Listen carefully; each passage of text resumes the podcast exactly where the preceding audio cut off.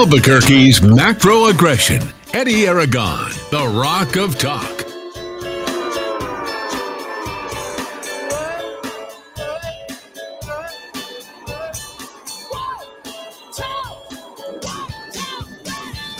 Four oh five Thursday afternoon. I'm Eddy Aragon, the Rock of Talk on AM 1600, KIVA-BQ.FM, rockoftalk.com, 558 50 500 here on this.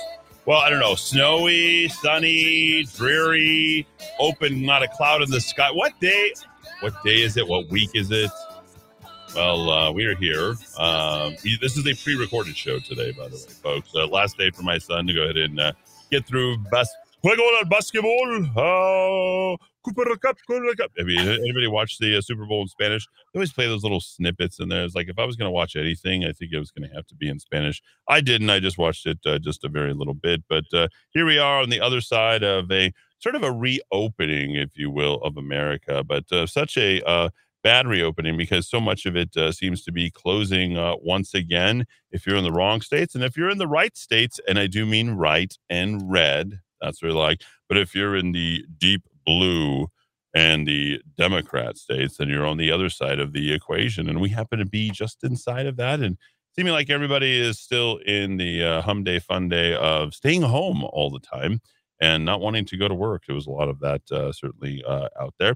Joined, uh, speaking of the D's, but not a D, a D Dowd Muska, and uh, no dummy. He is the Dowd 3000. He has been pushing stuff out all week. Much to the uh, chagrin of uh, well nobody except for those dumb democrats uh, out there but i do want to say one thing is he's been generating this the best way to go ahead and support the radio station and support our enterprise is to go ahead and become a subscriber for 20 cents a day and let people know that you care about this city and about this state as we do i do care about albuquerque and uh, we've got a lot to get to here in this edition of El Rock of Talk uh, right here with uh, D Dowd and myself, Eddy Aragon. I never say my name. There it is. Uh, but I have to remind people who you are listening to. Dowd, how are you? Uh, I'm, I'm well, Eddy. I'm a little. I will be a little frazzled for today's show. I'm trying to figure out what passed and what didn't pass. We're we're at the the end of the legislative session, and we haven't talked a lot about it the last 30 days because it's been the shorter session. Right. Uh, and and we didn't do a kill bill, a daily kill bill. We'll be back to that with the long session next time. Uh, you know, this session's been mostly just about spending all the money. Uh, we got a little paltry, it appears, uh, little tiny little tax cut for those of us who actually work for a living in New Mexico. The rapidly dwindling number of people who actually work for a living in the private sector. Uh, subscribe at rockoftalk.chat, by the way, ladies and gentlemen, less than 20 cents a day. So uh, I do apologize if I am a little distracted today. Still trying to figure out what the damage is. The good news, Eddie, is that uh, we do uh, have 10 truly horrible bills, which I can confirm have failed this session. I wrote about them yesterday, and I said that with less than 24 hours left to go, uh, it looks like these guys are these the worst of the worst stinkers are not going to make it. So, uh, hey, we'll grab anything positive in, in New Mexico, won't we? Let's be happy about that. Before we kick it off there, let's talk about the new budget, and uh, that's certainly going to be inclusive of some of the items that Dowd is about to talk about.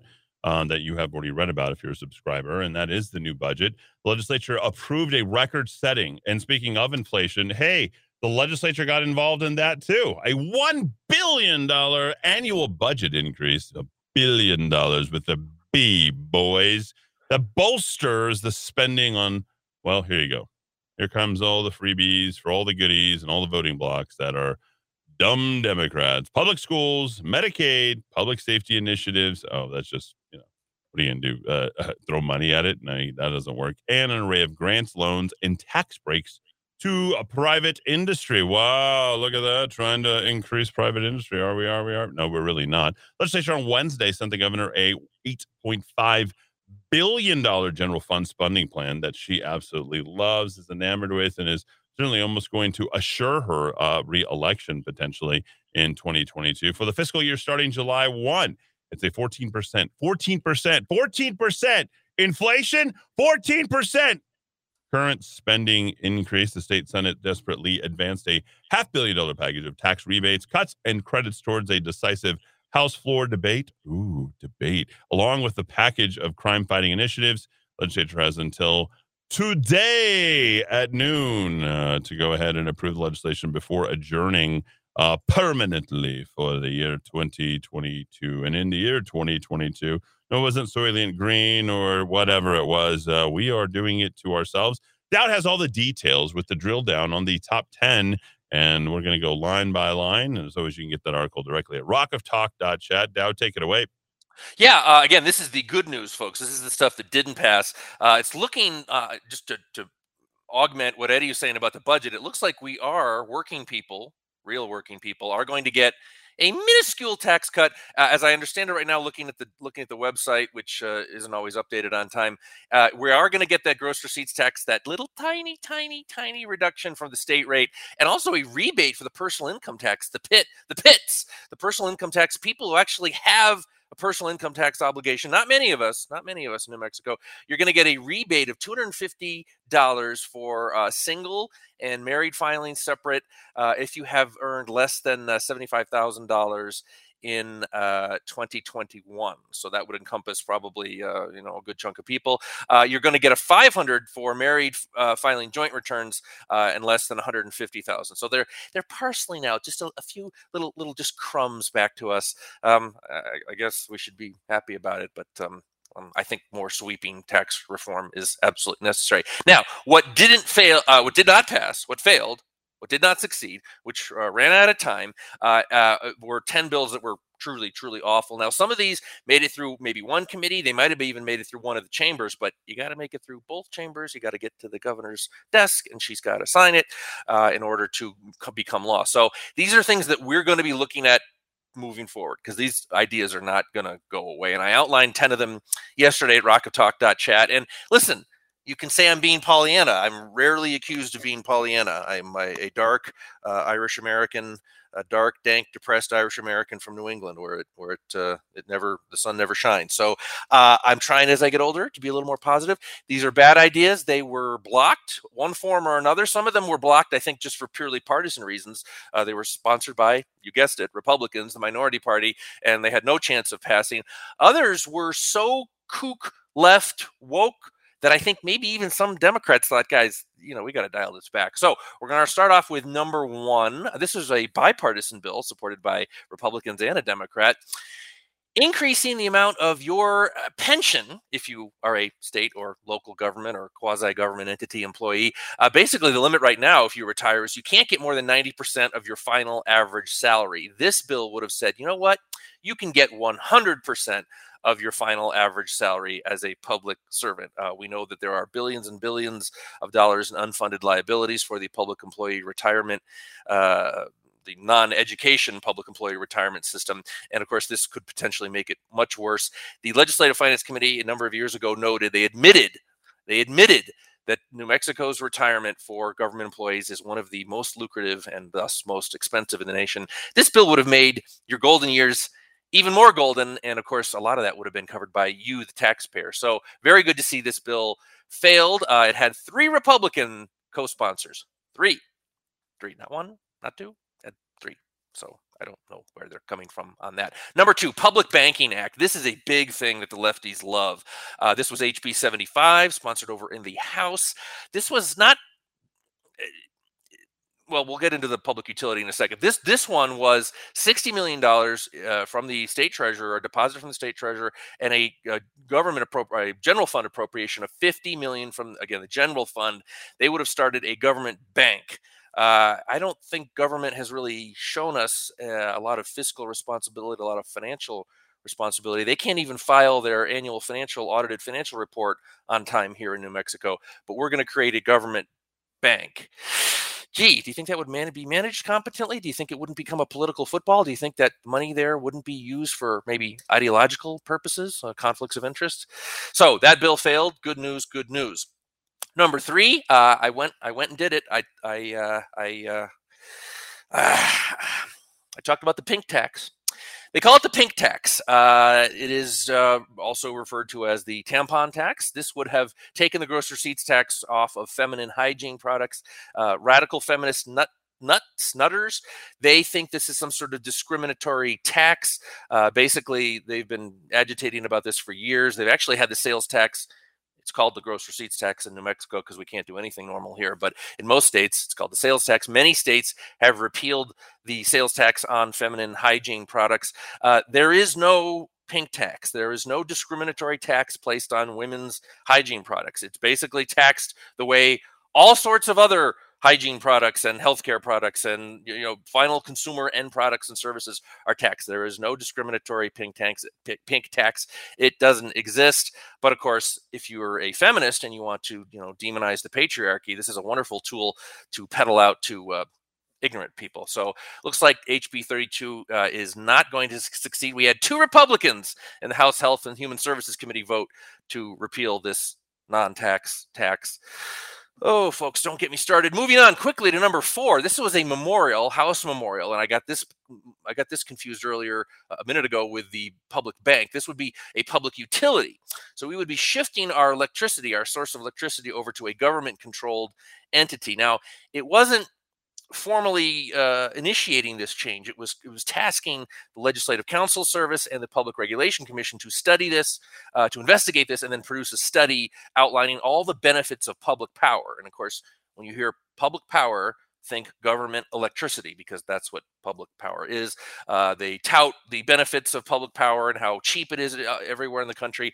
It's a much more complex situation than that. A lot of our public powers, uh, Tennessee Valley Authority up in the northwest section of the country, comes from uh, hydroelectric. So that's part of the reason why it's it's uh, fairly cheap, just using gravity and water. Uh, also, they don't do full cost accounting for government electricity. They don't count all these factors that, uh, of course, a private sector, whether it's a uh, investor-owned utility or a merchant generator, they have to count for that. So it's a lot of funny math when they talk about how wonderful government electricity is. Uh, this, again, it was just a study, but let's face it, uh, if you're a bureaucrat uh, at the Public Relations Regulation Commission, uh, if you're a bureaucrat at the Legislative Council Service, you know your audience. You know what they want to hear. They want to hear more government, more power for legislators and bureaucrats. So I think the study would have come out very favorably. Uh, we, we don't need that. Not in New Mexico, but in many states, including states back east, uh, Pennsylvania, my native Connecticut, they have made great progress in the last couple decades on competitive electricity markets. It's tough to do. You got to get it right. You got to get the law right. You got to get the regulations right.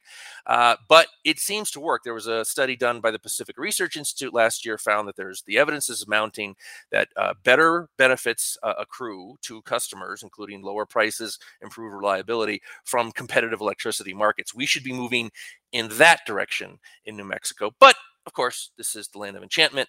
We don't like markets. We don't like capitalism here. Number five, this was a, a, just a straight up giveaway. A couple of these are uh, they wouldn't be sweeping bills affecting everyone in New Mexico. Uh, they were more kind of porcola stuff. This is Senator Martin Hickey. Uh, he is actually a Democrat, not a Republican, uh, based in the Albuquerque area. He wanted $6 million for a Space Valley Center the legislation didn't really define what this what a Space Valley Center was. Uh, he wanted that place at Central New Mexico Community College. Now, the appropriation of six million of your dollars was contingent on a matching grant from you guessed it, the federal government, because nothing can happen in New Mexico without a federal subsidy. So this did not make it. Uh, I have uh, done extensive research on why the space commerce industry sector doesn't want anything to do with New Mexico.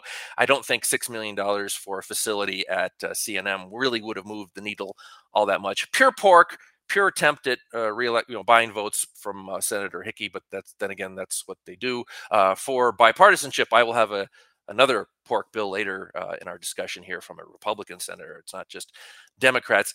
HB 108, uh, that is number six on our item of mercifully died bills. Statewide weather station network. Hmm, hmm, hmm, hmm. This would have appropriated a uh, little under $2.6 million to the state climatologist.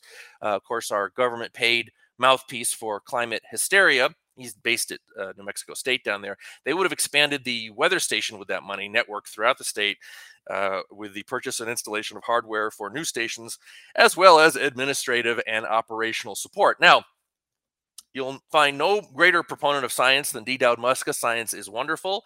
Uh, I actually use the phrase in this piece, science is great. And the word great is linked to an article on air conditioning because uh, that's probably the greatest manifestation of our, our, our geeks, our science, and our engineers, uh, folks who figured that out for us. But climate science, of course, has been corrupted, horribly corrupted for the last few decades. Uh, your leading climate scientist, Al Gore, leading the way on that.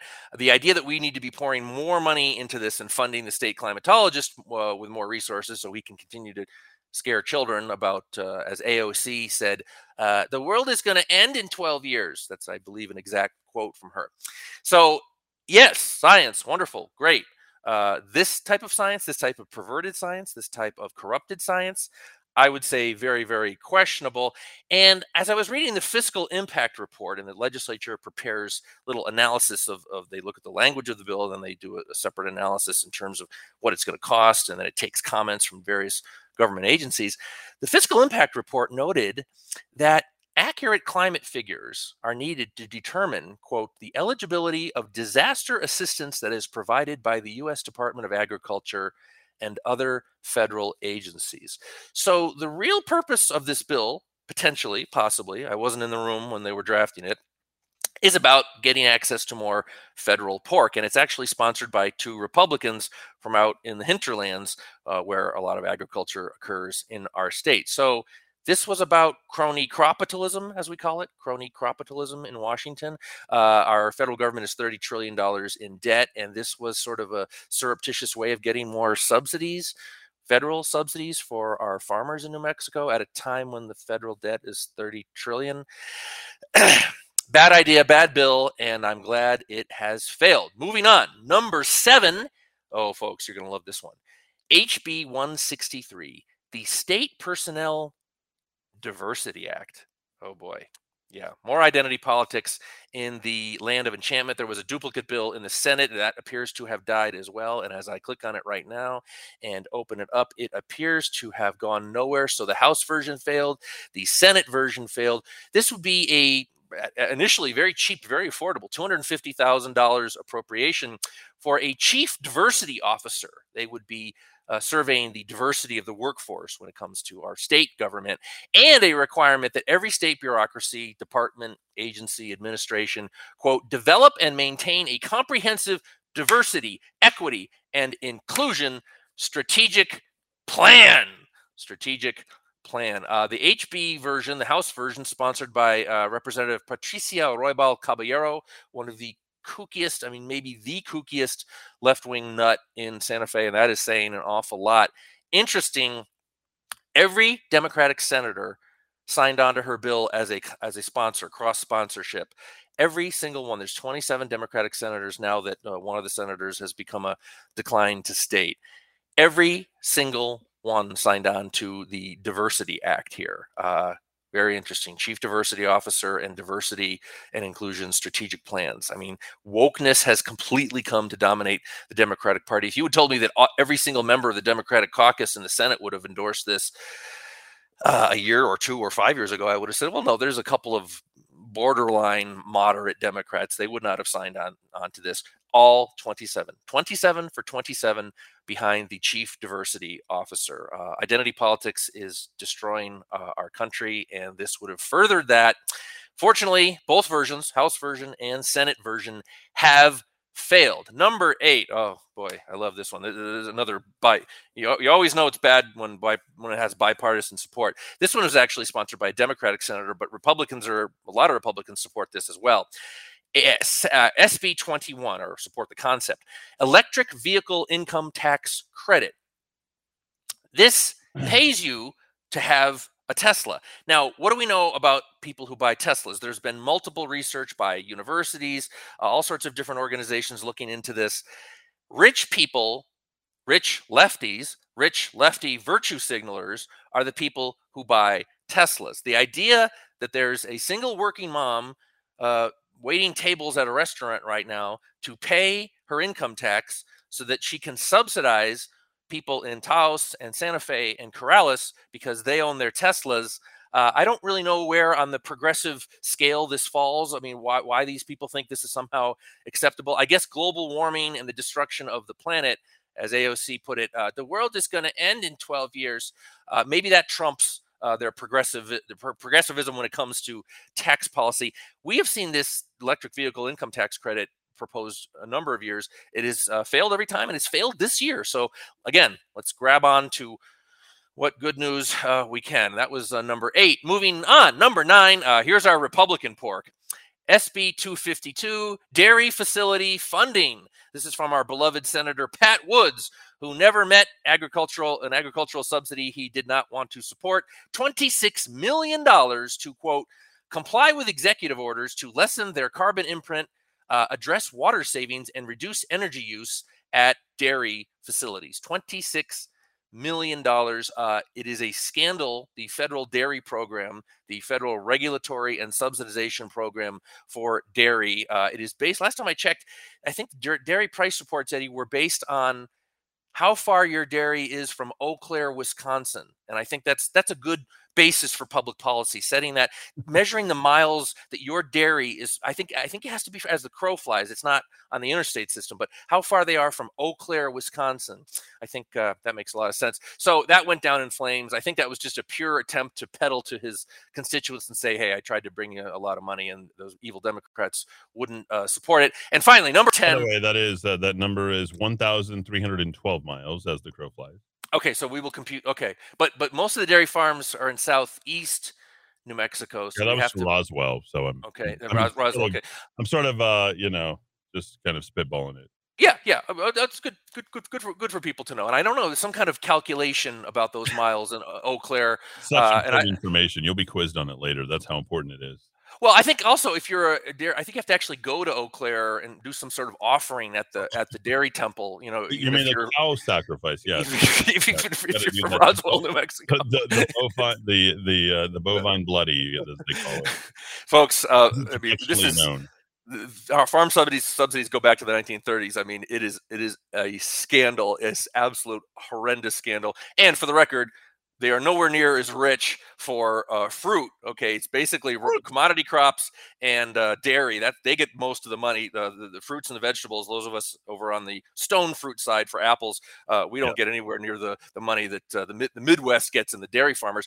Uh, number ten, our final bill, and again, I know I'm damning with faint praise. I'm, I'm celebrating uh, something that didn't happen, but we'll take our wins where we can. This is probably the most satisfying for me personally. Uh, there were two bills, one in the House, one in the Senate, that basically would have banned the storage of spent nuclear fuel in the entire state of New Mexico. Now, the federal government, way back, you know, back in Oppenheimer, Manhattan Project, Los Alamos days in the 40s and 50s, the federal government said, we control nuclear policy. It's too important to be left to state and local government. We control this. So New Mexico is attempting to ban this substance, these materials, very safe, safely transported, safely stored.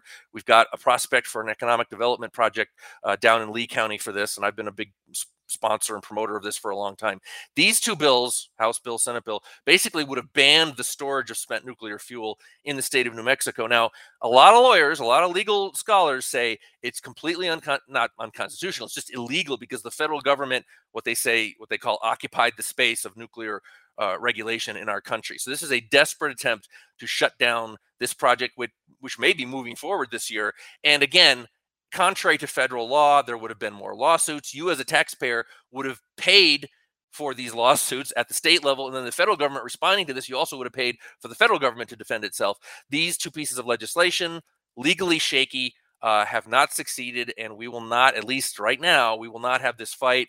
And the project, I think it's going to send a good signal to Holtec International's headquarters in New Jersey that New Mexico at least the smart people in New Mexico, the sane people in New Mexico, do want this facility. The environmentalists lost, the so called environmentalists lost big by failing to pass uh, one version of this piece of legislation. That is our 10 bills that died this session, ladies and gentlemen. And let's have a round of applause for all that failure. We needed it, Dowd. We really came through this year on the 30 day session. But uh, let's not hand out the uh, congratulatory uh, excuses uh, just yet. Uh, it is one Michelle Lujan Grisham during an election year who's going to move a little bit further to the center, which uh, points her in the other direction on the right. Uh, some of this stuff is probably killed just because, hey, we'll pass it next year after we get reelected. So let's not forget the uh, political economy of all of this. And it is the economy, stupid. And New Mexico's economy is going as it's growing. Uh, yeah, at Chris, it in, in what is it? What is our uh, it goes as it, grows. it grows. It as it goes as it grows, and yeah. and it's funny that we have grows as in our Latin thing because uh, New Mexico is anything but growing. Have you uh, noticed the whistling sound? That's not mm. the wind blowing through here. That's people blowing through here, as well as your neighbors who are picking up and leaving in droves, folks. Uh, uh, people are voting with their feet, uh, as much as they tried to vote for other people, including me, in the year 2021. And uh, now we're on to 2022, and uh, it doesn't look uh, quite as good as we had hoped. But we did get a little victory here and there uh, for at least the time being. But uh, you can't prolong the inevitability of any of it. by the way, on this day last year, it was Rush Limbaugh, the great one who passed forever. And uh, there will never be another. There will never be a replacement. And to all of you, we'll have a special President's Day Rush Limbaugh broadcast for you on Monday in honor of President's Day, in honor of also my birthday. There you go. I think that we are going to go ahead. Yeah, February the 21st. So we're going to go ahead and do that. Looking forward to uh, that broadcast uh, as well. Back after a quick break uh, here in the Kiva, we'll do more with Dowd, and then on to the show, on to the Bugs Bunny and Road Runner show. Thanks everybody for listening on AM 1600 KIVA, ABQ.FM, So glad that uh, we didn't kill the environment this year.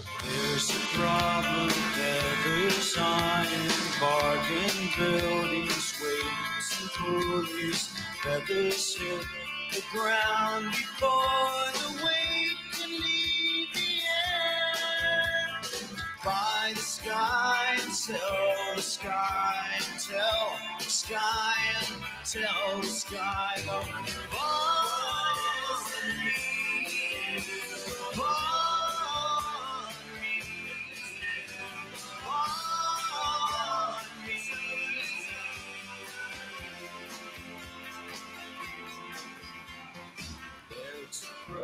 we have found a way to talk around the problem. Building towers foresight isn't anything at all. Why the sky and tell the sky to leave the sky and tell the sky. Why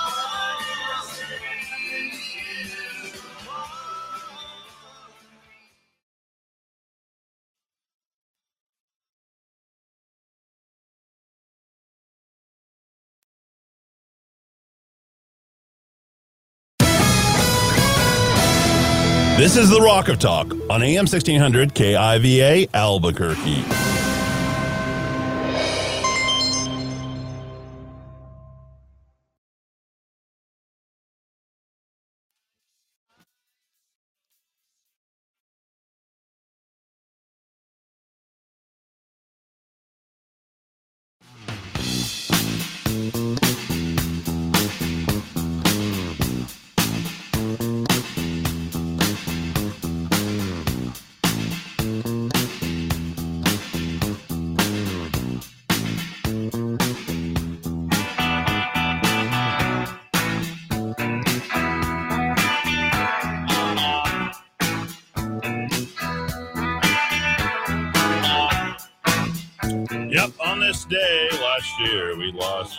Rush Limbaugh, and it was a tough loss for everybody.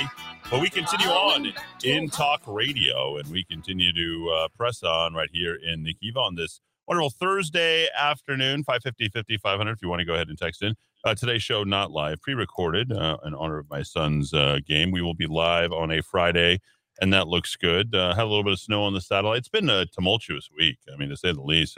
You know, if I'm gone for two weeks, I get all sorts of hate texts, and uh, or two days, I get all sorts of hate texts, and uh, that's fine, folks. But once in a while, I've got to go ahead and take a break myself, and I'll be taking another break on Monday for my birthday. It's my birthday. Go, Shorty. I hear 50 Cent was on uh, the Super Bowl or something.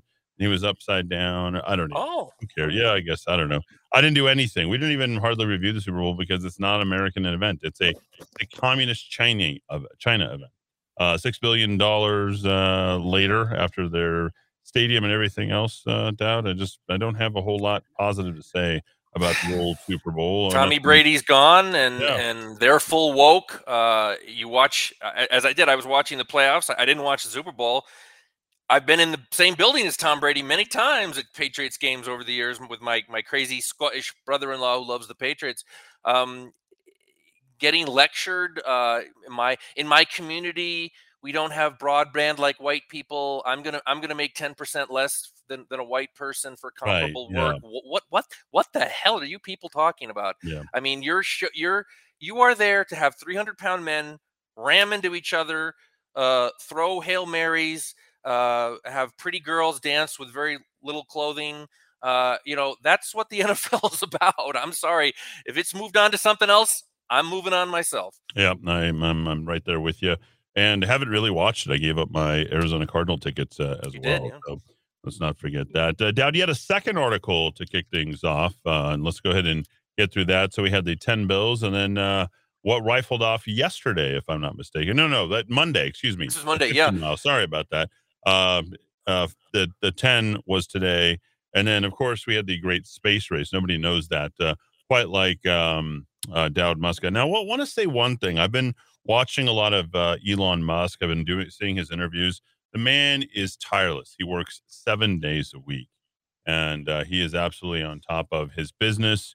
Um, but he is more on top of than than Tesla, which is sort of floating where it's at. And remember, the reason why all the Teslas are going up so high right now has to do with the the cost of batteries, the cost of chips, um, the lack. I mean, Nevada, uh, they can't produce what Tesla can actually turn out at this point, and it's a lot more than that. So you know, there's these huge uh, production bottlenecks that are happening, which is why you see people driving off the lot right now. They're literally driving off the lot, and they are richer by 10, 15 percent at least when they take that Tesla off. It's a fascinating uh, study what's happening in the law of supply and demand, uh, which no longer seems to exist any longer, folks. Um, the markets have gone absolutely crazy uh, at this point. And one market in particular that has gone very crazy is the space race market, because you have the richest people in the world. You have uh, Jeff Bezos, uh, who is uh, dating uh, uh, Del Norte grad 1986. I always like to say that. Miss Sanchez uh, from there. Sancho. Yeah, he's got her. And then you got Elon Musk, who is dating or marrying some strange woman whose name is as uh, weird as symbols that you cannot pronounce. Uh, we'll talk about that at another time. I've got something of my own. I'm going to up my sleeve on all of that. But um, now, and then we, of course, uh, invested, uh, put all of our chips in with Sir Richard Branson, uh, a guy who likes to uh, frequently be in touch with the Prince Andrews, the Jeffrey Epsteins, and the Bill Richardsons of the world. And we decided to hand this man who's made over $2 billion of his own. And by the way, not through any real um, inventiveness uh, on his own, literally through an invention of a, uh, a hijinks huckster uh, by the name of Chamath Palihapitiya using the Special Purpose Acquisition Company, the SPAC, to do that. And we thought by investing in Richard Branson, we would free forever coasting uh, into space. And now Branson's moving on to greener pastures throughout the rest of the world and see who's going to hand him out the next stuff. And let's not forget, on July 9th of this past year, he staged a entry into space, which uh, he didn't even reach, where some uh, vehicles had reached way back in 1962, folks. So we're left holding the bag on this one, and uh, we're going to get an update uh, here where you can find it directly at www.rockoftalk.chat. The 50 mile quest out. Tell us about it. yes. Oh, you know, I feel like Eddy and I are uh, perpetually in this position of trying to bring reality when it comes to Spaceport America and Virgin Galactic to the people of New Mexico because it, it's such a hype machine. The, the spaceport itself, and then its business partner, our business partner, Spaceport America and Virgin Galactic. Um, they're wonderful at getting headlines, but when you look at the underlying fundamentals, there's no there there. So every so often they will stage a big PR coup. And, and as Eddy just mentioned, in July, that was a big PR coup uh, for people unwilling to look beneath the surface a little bit. And of course, the Eurotrash huckster known as Richard Branson launched in his rocket plane from uh, Sierra County down there. They earlier this week they uh, uh, engineered another hype, a little bit of hype, and it actually spiked their their stock. And as I look at the stock now, did the burst last? Let me check. It is SPCE, and oh no, it didn't. It actually has fallen pretty considerably. They had a one day burst, and that was pretty much it. Basically, Virgin Galactic announced, and and all the business press picked up on this, and uh, I believe uh, our friend Kevin Robinson Avila, the world's worst reporter, uh, not just the Albuquerque Journal's worst reporter, but maybe possibly the worst reporter in the world. They announced that, hey, guess what? We're opening the ticket window again. they are, quote, temporarily reopening uh, the waiting list for customers ahead of providing commercial service. Again, claiming that they're actually going to provide commercial service come late 2022. We've been waiting for that commercial service for about four, 14 years in New Mexico. So this is just the the, the latest uh, the, the, latest unmet promise. Well, we'll find out. I, I suspect it will be an unkept promise. Uh, you have to put a seat deposit of 150 thousand dollars down for the overall total ticket price of 450 thousand dollars, which is a has not been explored by anyone that I'm aware of for a decade and a half, they've been saying $250,000, $250,000, $250,000. Uh, last year, they announced, oh, actually, it's going to be $450,000. So, yes, if you're a person of means, tremendous means, maybe there's not a lot of difference between 250,000 and 450,000, but clearly some part of that potential uh, customer base is not going to be able to kick that extra 200 grand in. Uh, so that's going to tend to cut down on on demand. Uh, I, I, would think. So big announcement. You know, CNBC covers this. Uh, the Albuquerque Journal covers this. The stock price in one day jumped 28 percent. Now, why is that important? Well, the stock price has been cratering since Branson went to space. Between the time he took his mission he, that he claimed he went space. Actually, the international boundary of space was not like that get in the way. The stock has fa- fell by 75%, 75% between that July flight and the end of uh, 2021. It continued to fall in our first few weeks of 2022. Um, it did not help. It did, certainly did not help when they announced, uh, Virgin Galactic announced in mid July that they were going to float to uh, $425 million in additional debt because they needed more money. Uh, and this was actually investors, not you, the taxpayer. Uh, convertible debt, which is a complex thing where you buy a bond, but depending on the stock price, you can redeem it for stock. And uh, believe me, the, the, the, shareholders, including myself, did not like the fact that they were borrowing $425 million. The stock dropped 19%, I believe, in just one day after they announced this. So the stock has been a stinker. It gets worse from there.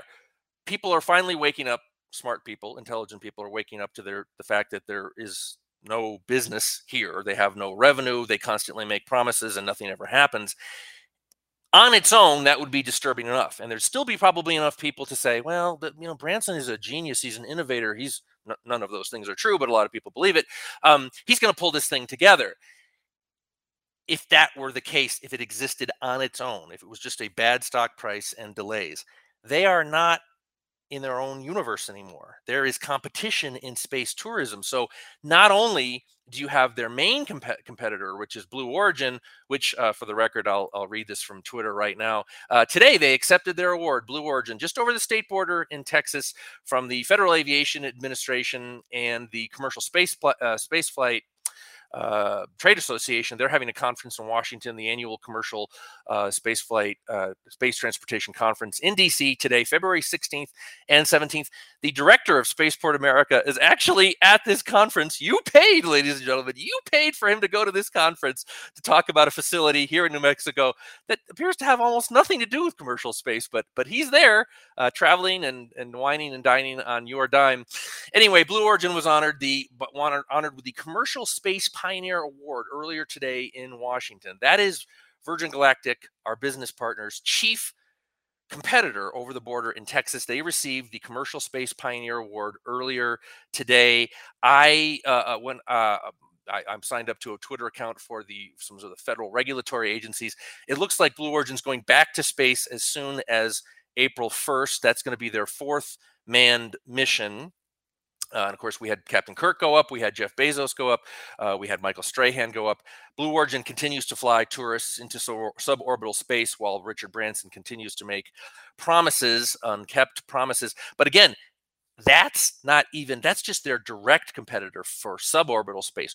Orbital space tourism is starting to really take off. Earlier this week, the first man to self-fund an orbital space mission that happened last year. He went with uh, three other people on Elon Musk's uh, using his tech. He announced what's called the Polaris program. He's going to be going to space again with potentially three more missions, uh, and I guess they're calling it up three more space flight missions that will demonstrate new technologies, conduct extensive research, and ultimately culminate in the first flight of SpaceX's Starship.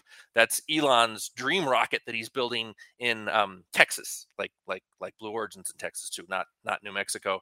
Uh, for with humans on board for the Starship coming up, they launch from south the southern tip of Texas over the the Gulf down there. But on top of that, Axiom Space, based in Houston, not New Mexico, they're building a 14 acre headquarters campus right now uh, at the Houston, um, I think it's the George H.W. Bush Airport. They are the first company to be building private space stations. Now, their first crew is going to be going up to the International Space Station within a couple of months. NASA signed off uh, earlier this month in February on their four member crew uh, paying passengers going up to the International Space Station. And then, of course, once Axiom builds its own space station, they'll be going directly to that. That's orbital space tourism.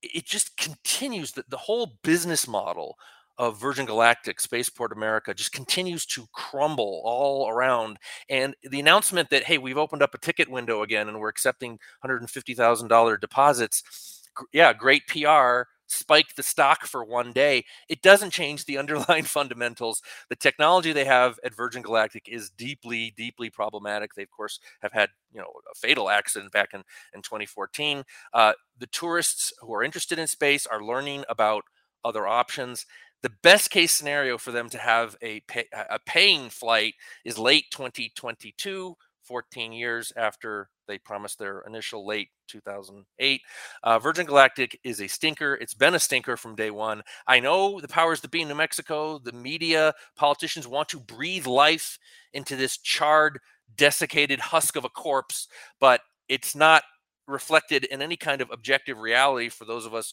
who read the numbers and look at the data and look at the history. So um, be careful when you read, oh, Virgin Galactic special announcement today. Every you know the, the latest triumph for Branson and and things are going to really turn around at Spaceport America. There is no evidence, no real evidence suggesting that that's the case. Meanwhile, the competition is racing racing, racing ahead.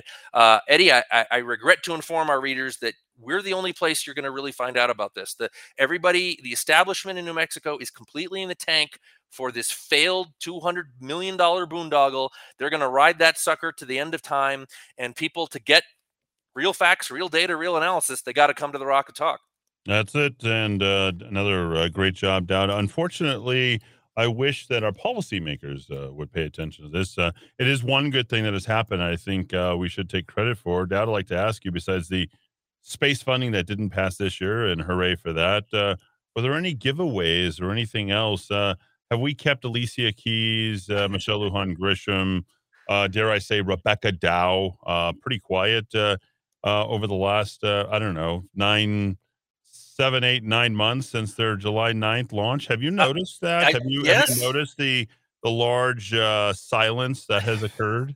Indeed, indeed. Uh, they will be getting their annual subsidy from the general fund, and I've got to look in the document right now and see how much it is. It doesn't appear to me that any special legislation uh, enhancing the spaceport has passed this session.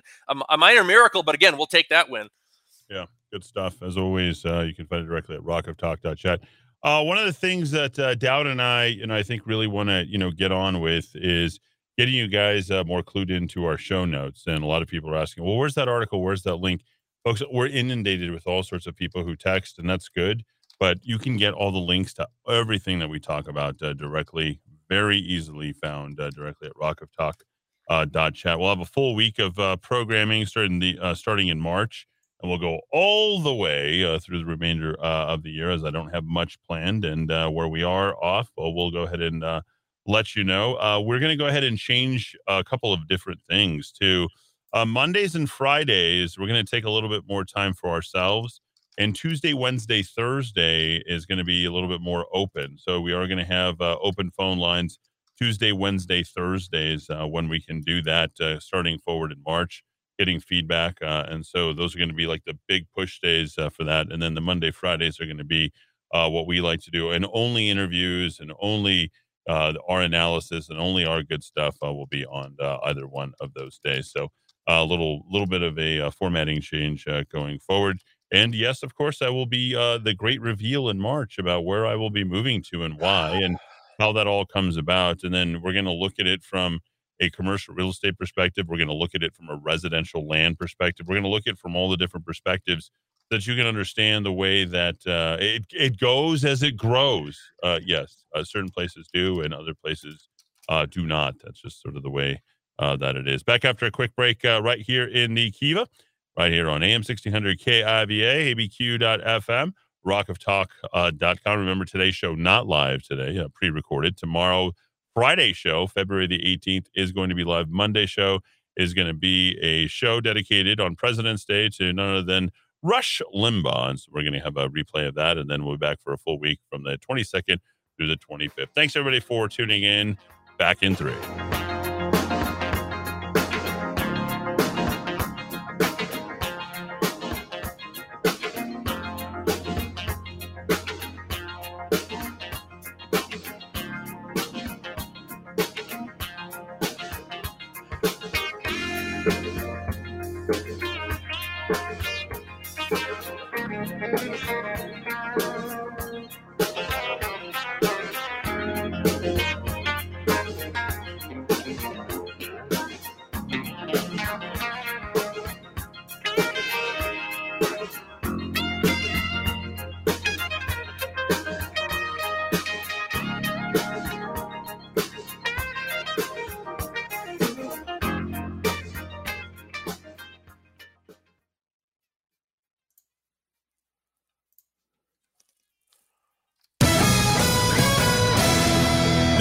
Rock of Talk on AM 1600 KIVA Albuquerque.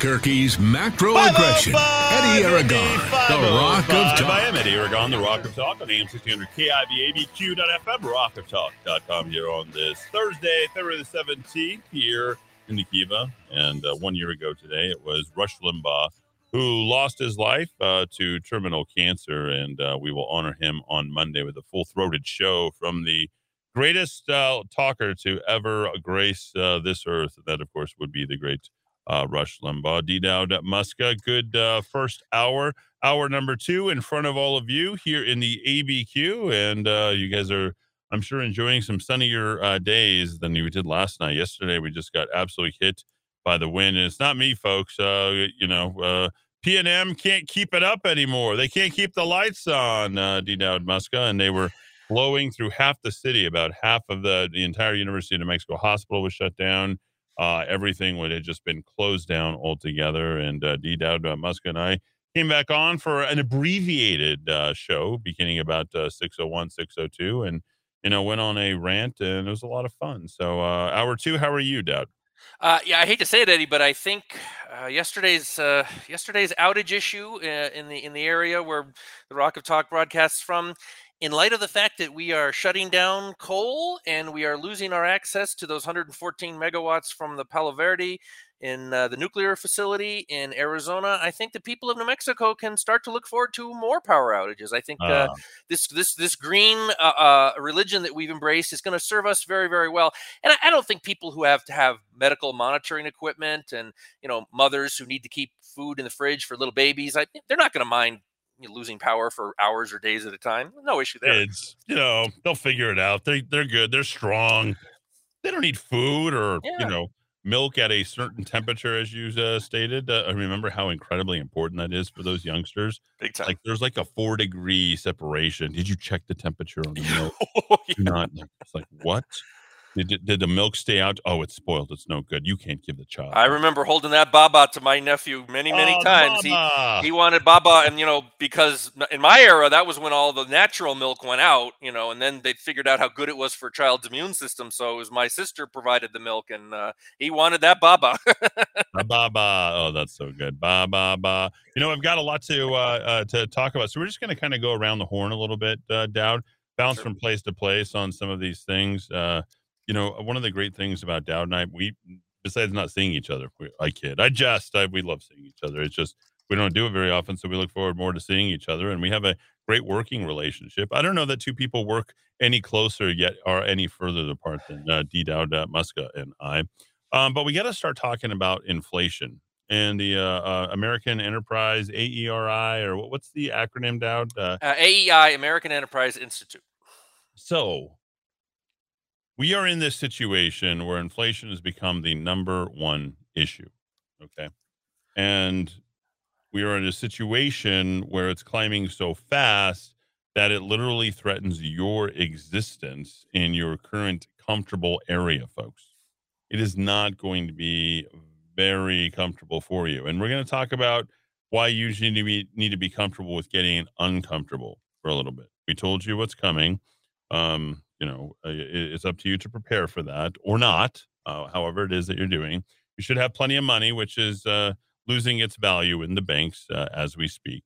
Uh, it, it just is uh, because that's what cash does. Maintaining your cutting whoa, equipment is essential to the Oh, there we go. There we go. We'll go ahead and get that out of the way. Sorry for uh, jumping in on that. D- Dowd, were you able to hear that? Did that come through the pipes? A little bit, a little bit. Oh, little bit. okay. A little bit, little, little bit, A little bit, little De Niro.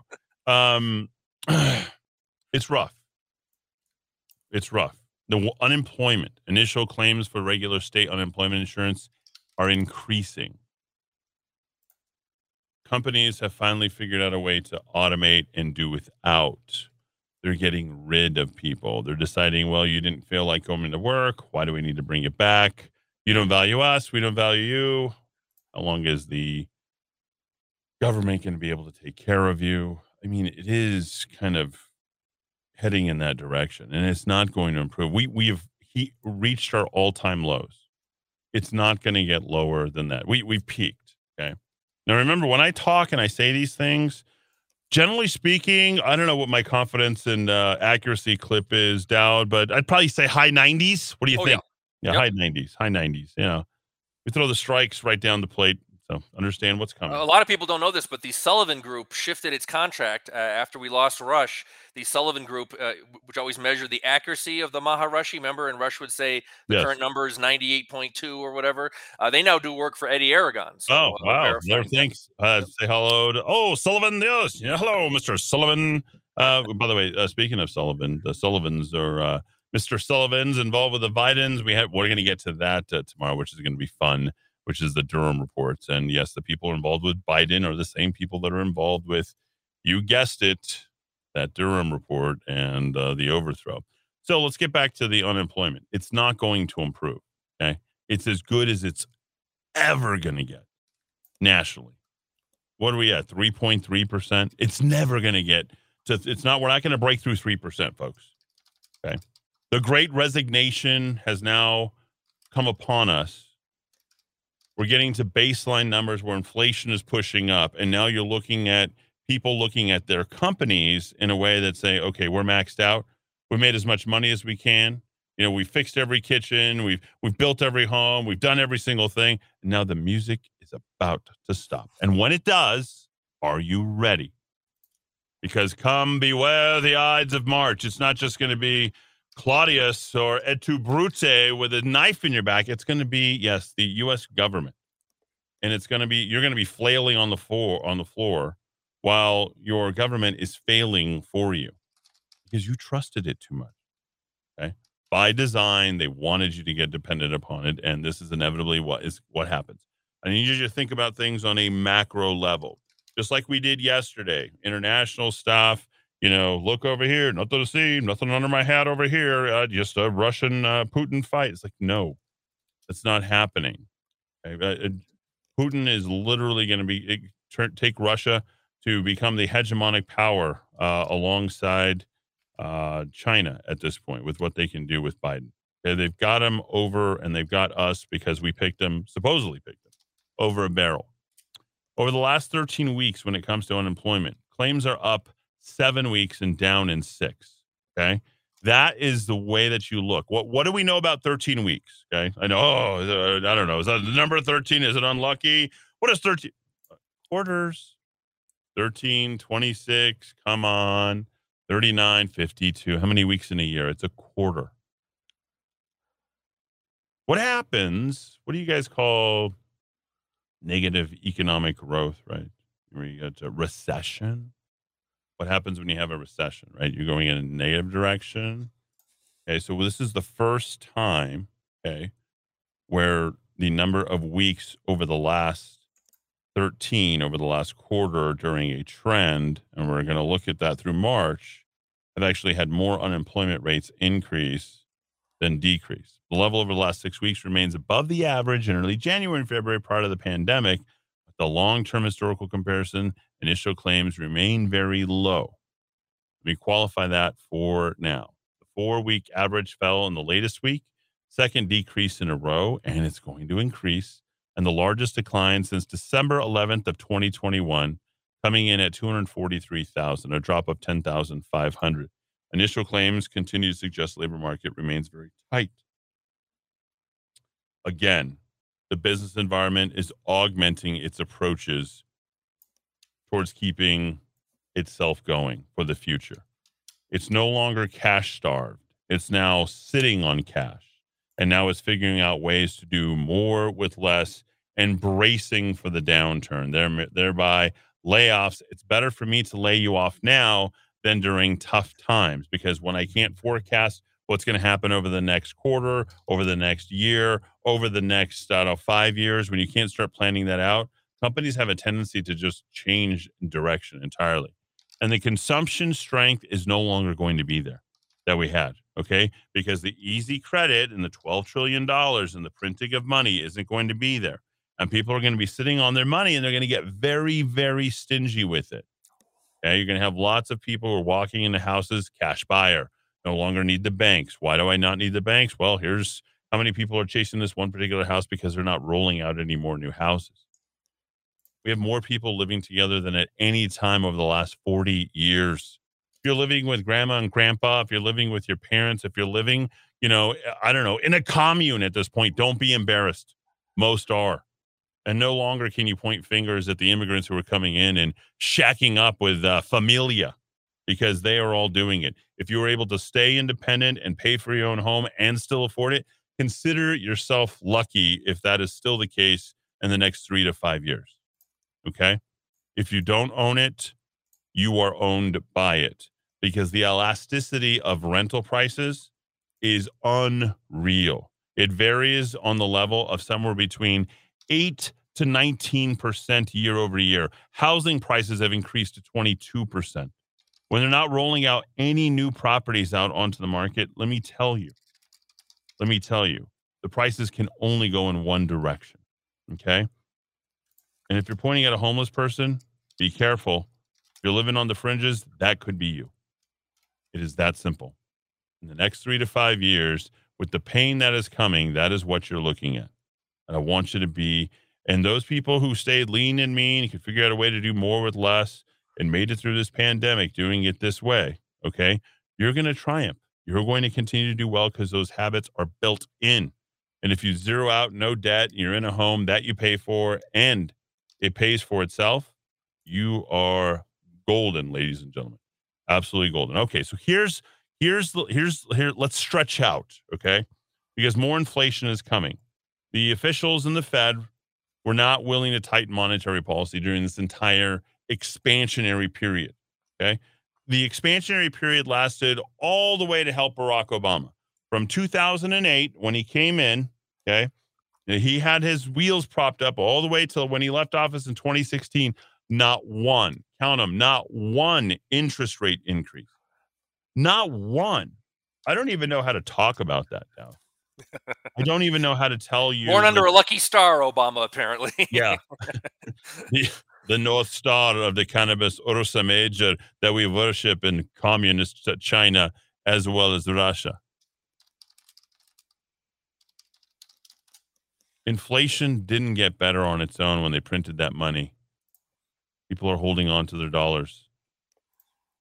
The projections didn't reach it, so the monetary policy never tightened, and now they're going to do it. Not once. No, they're going to go full on Lionel Richie. B times a made it. Yep. We should keep the error all in mind when we consider future projections coming from the Oversight Management Board from the Fed. Okay. And they're now starting to appoint some interesting articles that I've come across lately having to appoint woke bankers on monetary policy who are now implementing. And let's not forget the WEF the uh, World Economic Forum. We have fully embraced. Klaus, have- yeah, Klaus. we I'm coming fully- for your children. We have fully embraced, uh, yes, critical race theory, folks. That's the new measuring stick. Let's talk about uh, before we move into, you know, one of the things that's going to, you know, kind of change the economy, and that, of course, is going to be this inflationary pressure that's going to continue at least for the next two quarters, maybe three, and the fact that more people are going to be unemployed than are now, and you're going to say like, oh my gosh, 3.7%, 4% unemployment. What's the world coming to? It's like, wow, that would be like an all time low back in the day. Remember, you can't measure unemployment from people who aren't looking or actively looking for jobs. And there's many, many people who aren't. We're at a labor participation rate of 60.7%. At our highest, we're at 68%. In Nebraska, it's like 74%. Like three out of four people are in there working. It's like, get your ass to work. They go to work in Nebraska. Toddlers are working in Nebraska right now. There's no, they abolished all the laws because they can't get enough workers. Or child, no labor child law. labor laws gone in Nebraska. Industrial production uh, jumped 1.4% in January. Why? Utilities. Are you paying more at the pump? Are you paying more for your power? The industrial output is its highest level since December 2018 and is above the December 2019 pre pandemic levels. Over the past year, total industrial output is up 4.1%. Okay, but how much is inflation up? Yeah. Can't really compare the two numbers, but there is some perspective there. Capacity utilization increased to 77.6% from 76.6% in December, the highest since March of 2019. Manufacturing output, 74% of total output posted more modest 0.2% increase for the month. Why? We're going to be making less here. And there's materials constraints, like we told you yesterday. Aluminum, yeah. Manufacturing output, uh, what are they doing right now in Tesla? They're they're tabling things because they can't get enough. They cannot roll enough out. Then, of course, you have the constraints for the supply and demand that are happening at ports and truckers. They're doing that right now. Manufacturing utilization increased by only 0.1 point to 77.3%. Okay. Mining output, accounting for 40% of the total industrial output, posted a 1% increase last month. Over the last 12, it's up 8.2%.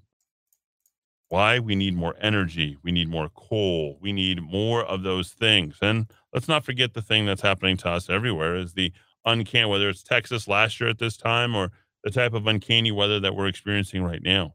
And if you're a chemtrail follower, you can add that to the mix as well. And happy to talk about that at some point, but not here amongst all this. An irrational expectation world where economics should be playing itself, it's not. The traditional economic laws no longer the case. You have imbalanced markets, just like you have artificial insertion of money, you have artificial insertion of new markets. And then, of course, there's the hand that's coming in from the G side, M1, M2, M3, sticking in its little neck and in, inserting trillions of dollars into the economy. That's the artificial hand of government. And then on the other side of that, they're going to say, well, what's fair? Who gets what and how? Well, it's all based upon your woke ideologies, right? The World Economic Forum is adopting critical race theory and they're embracing it. What do you think is going to happen in five, ten years? It's going to be based more about the type of behavior exhibit and your virtue signaling, as opposed to your ability to go ahead and bring home the bacon and fry it up in a pan, folks. All this is making you dizzy, it should. And when you don't feel good, it's time for you to start thinking about how you can go ahead and survive. Because Agenda 2030 is here. And I read an absolutely fantastic piece, and I thought I would share it with you here. And I know Dowd's been through it, um, but it's called Get Uncomfortable. Get uncomfortable. I'm like, that's exactly what we need. How are you going to get uncomfortable? Where are you going to find? How, so you have to maximize your level of comfort in the uncomfortable environment, right? Let me phrase it this way do not let anyone disturb your peace. How are you going to do that? Well, you have to be involved, but you have to be detached, right? He goes on, he says, find the exits. Whenever you get involved in any investment, what's the first thing that you have to do?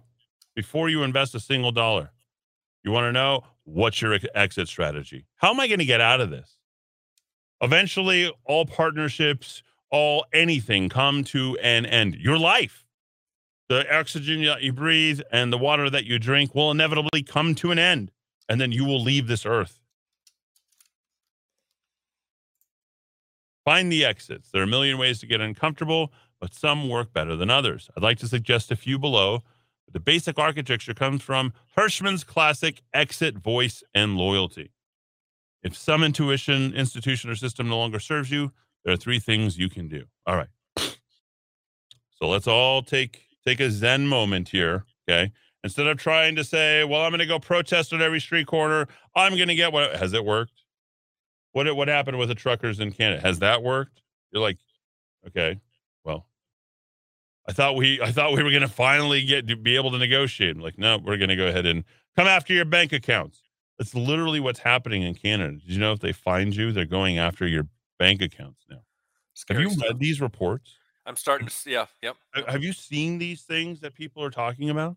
And government officials are, are boasting about it at press conferences. It's not like they're They even are. trying to hide it. eh? No, they are not. They are not. And they're talking about the public health concern that they're not involved and they have the moral suasion. Think about that that term, okay? Because we have to think about that. So when you have a moral suasion argument, that means the overall tide that's coming from the mountain or the tide of information. Let's just let's consider it locally here. 4713, the Albuquerque Journal, KKOB are all saying, well, get your vax. If you didn't get your vax, you're a bad man. Not only you a bad man, but we're coming after you. We're going to punish you. You sh- you deserve what you're going to get, and ultimately, you're giving it to us. And after you're giving it to us, we're going to take from you because you gave it to us, and you didn't agree with what we thought was the right information. It's like, well, I know what the right information is. I chose myself. I didn't need the vax. I didn't need the mask. I understood what Sweden did. Oh, what what do you mean Sweden? That uh, information untrue according to Klaus. Moral suasion. Moral suasion. So you're gonna kind of get t- kicked in the teeth and like, well, you better get get with us, okay? Leave the system, exit, protest the system. That's your voice, okay? Stick with the system, hoping it will right itself, which is loyalty. Three things you can do. All right. So let's let's start with the let's start with the easy part first. Okay. What a majority of you have done. Because you don't think because a lot of you are good people. You don't think that anybody would have some sort of, you know, kind of cynical approach to things. or they'd never do oh, how could they ever do that to me? No one in their right mind would do because you are a good person. Generally, by and large, people who are good people, they sort of get, you know, coddled into this false sense of security where they trust everything because they know they would never do it to somebody else. Compliance, loyalty, thinking that, oh, well, if we'd fought. I mean, for all of about four days, I was on board with, okay, let me look at this Trump. Okay, we're going to go ahead and have the meeting. Okay, uh, we're going to flatten the curve 15 days. Okay. All right, how do we do this? Let's track the numbers. Okay. Uh, how's it getting over here? Let's do this. Okay. I don't know what Omicron, excuse me, I don't know what Corona is, uh, but I don't think it's going to develop into Alpha, Delta, you know, Theta, Omicron, and uh, eventually I'm going to lose my job because I decided that I didn't want to get vaxxed. I never thought about any of that, right? But four days in, I certainly realized that, oh, there's a political angle to all of this. Why is this their level of moral superiority in this air of I don't give a crap about what anybody thinks? We have the information, we have the truth, you know, sort of like the briefcase on Pulp Fiction. Is that it? You're waiting to open it at the very end. You're like, oh my God, is that what I think it is? Yeah, it's the BS. So if you stuck with it, thought everything was going to be totally cool. Okay. All right, now now we're with the truckers. Okay. Now these guys, they burp, they fart, they eat in their trucks. They've got giant bellies. They don't care what they look like. They, make don't listen to NPR. and they love the red, white, and blue. Okay. It, it- nothing. I don't know that anything is more cowboy or more American than a trucker. Tr- truly, right? Real America. I mean, yeah, America, top to bottom. Like we love our truckers. Your life would not exist uh, without a trucker. He used to say, you know, you know, they had that commercial, uh, cowboy, the cowboy commercial. Remember the cowboy commercial? They did that where it's like the life of the cowboy and what he did and how it all got ended up on your plate. And you're like, well, it didn't, didn't end up my plate because of the cowboy only. Uh, there was a trucker who actually had to bring it to me. If you haven't left your space and Amazon's dropping, those are truckers too. I hate to say it, but they are. Okay. And they have voiced their opinions. They've shut down highways. They've decided, I'm not going to do this. I'm not going to do that. I'm not going to be compliant. I'm, you know, going to let people know how I feel. And we're going to hold this stuff ransom until they make sure that we don't have to go ahead and comply with their, their stuff. And the government's like, well, that's okay. We're good. We're comfortable. We're the technocrats. We're good. And uh, we got everybody else to do it. And you're going to do it too. And if you don't, we're going to get into your bank accounts. We're going to take away your voice. We're, we're at that point.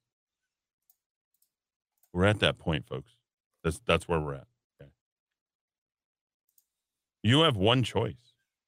And when you have one choice, you have no choice. Right? Choice involves more than one option.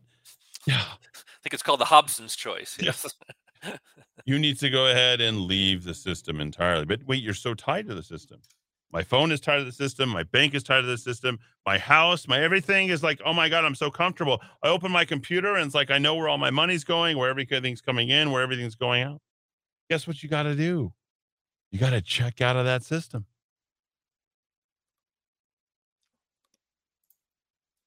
Great transcendentalist, Henry David Thoreau.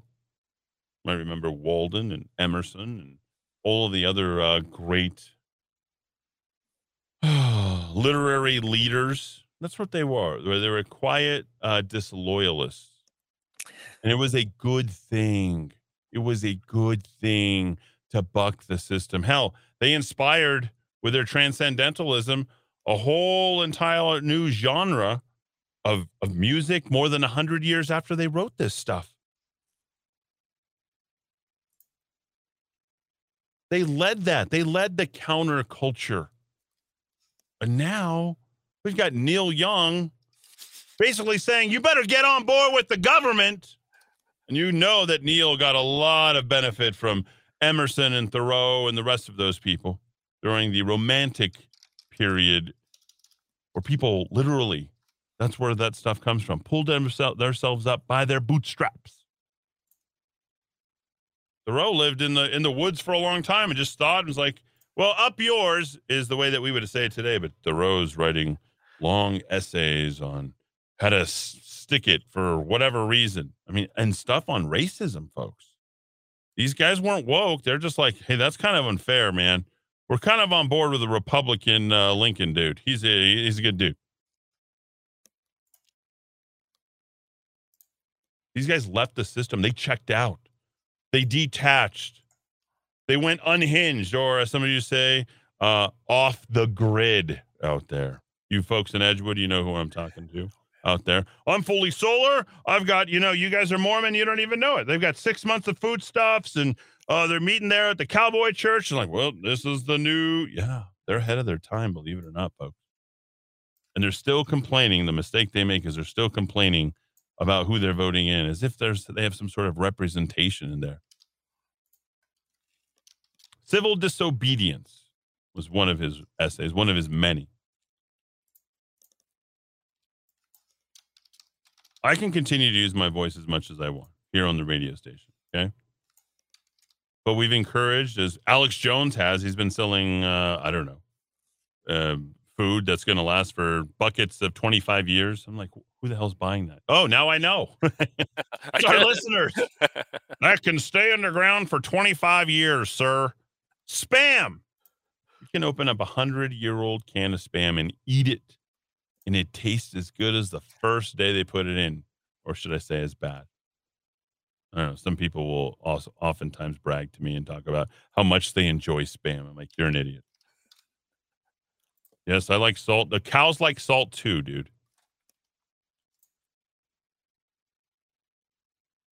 So let's go line by line, shall we?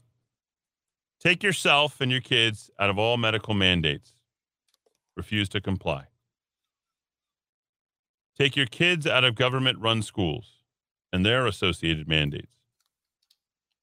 Take the idea of money out of the corrupt fiat system and put it into cryptocurrencies or precious metals. I would not, I would not, I would not suggest you do cryptocurrency. Okay. There is story after story after story of the massive fraud going in with cryptocurrency. You're going to get hurt. If you didn't get something for free at the beginning, you ain't going to get anything now. By the way, you're on their radar too. They know who has it. Yeah. Oh, yeah. You want to talk about the ultimate tracking? Yeah. They know who owns cryptocurrency. These idiots out there who are living off of cryptocurrency. And you got to listen to our Mark Mark Moss show. It's all about that at 8 p.m. on Sundays. It's very interesting. Like, uh, what's what's the fluctuation? Now you're starting to find that the paradigms and money in the markets and everything is all following cryptocurrencies too. I don't even know that much about cryptocurrencies, but the same behaviors and paradigms are all following that. Take your money out of the CareTel and use more cash doctors and healthcare, Medi-Share plans. Yep. Might get involved in your community. This might be a time for you to go ahead and get religious. You want to find God just to survive. Some of you are doing that, right? It's like, oh, I'm Uh, going to join the church. Eddie, just quickly, if you Sure. want to shut down any medical office, I don't care if it's a chiropractor, or an emergency room, uh, you know, a primary care physician, uh, go uh, schedule an appointment, and then uh, after your services are rendered, say that uh, I don't have insurance, I pay cash uh, for my healthcare services. The little girl behind the desk will stare at you as if uh, you arrived from uh, Jupiter or something. a lot of people a lot of people who pay cash for their medical care. Take yourself out of the condition known as american apathy. That's right. Care about something beyond yourself. The i this the i that the i i i. Yeah.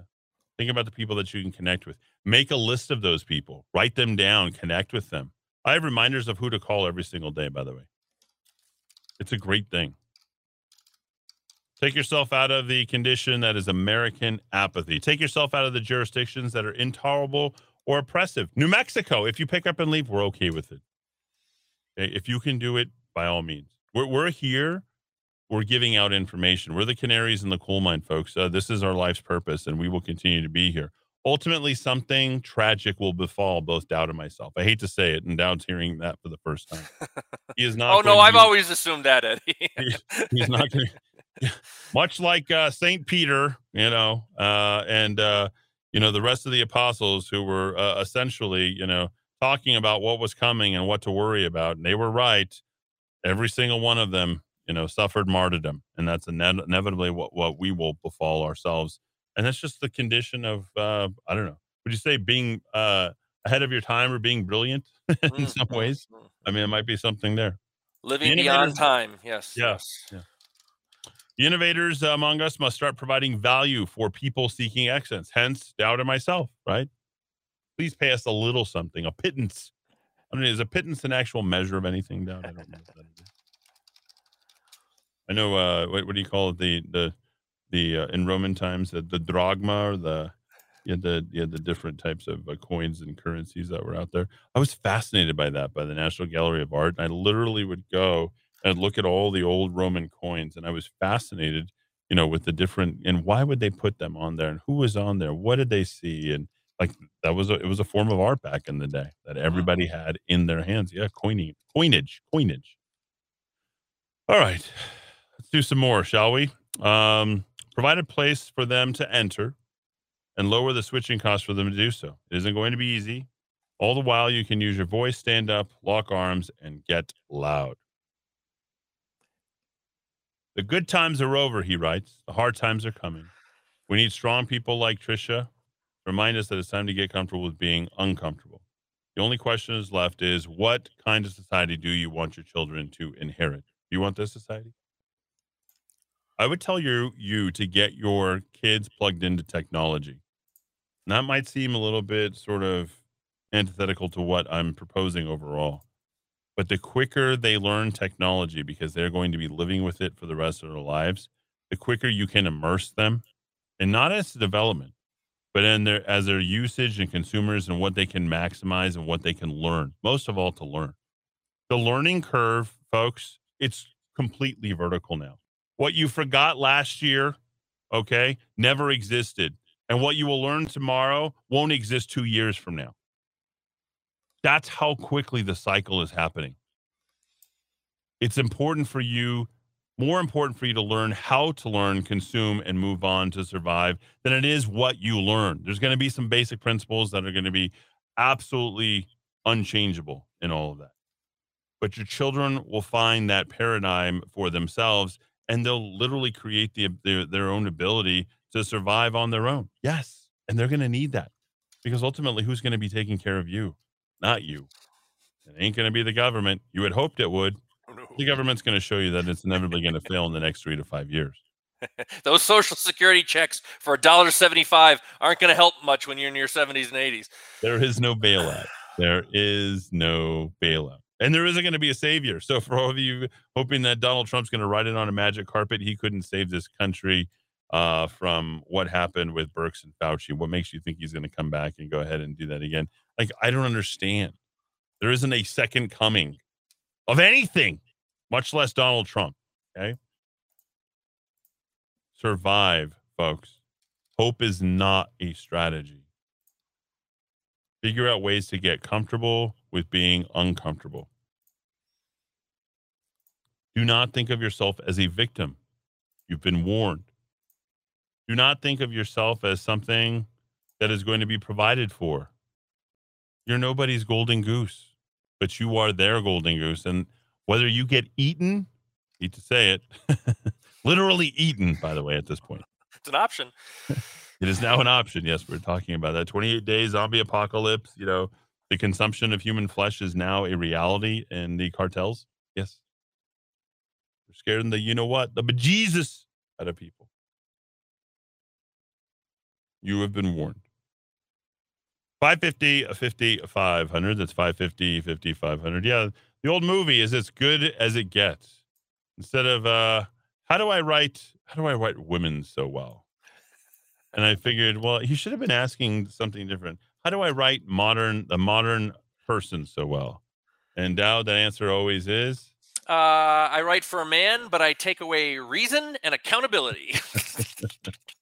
There you go, folks. All right. Back after a quick break, uh, right here in the Kiva. Didn't mean to make you somber. Just want to make sure that we take care of our friends, providing good information, good insight. Uh, and as Billy Joel says, uh, we're ahead of ourselves, right?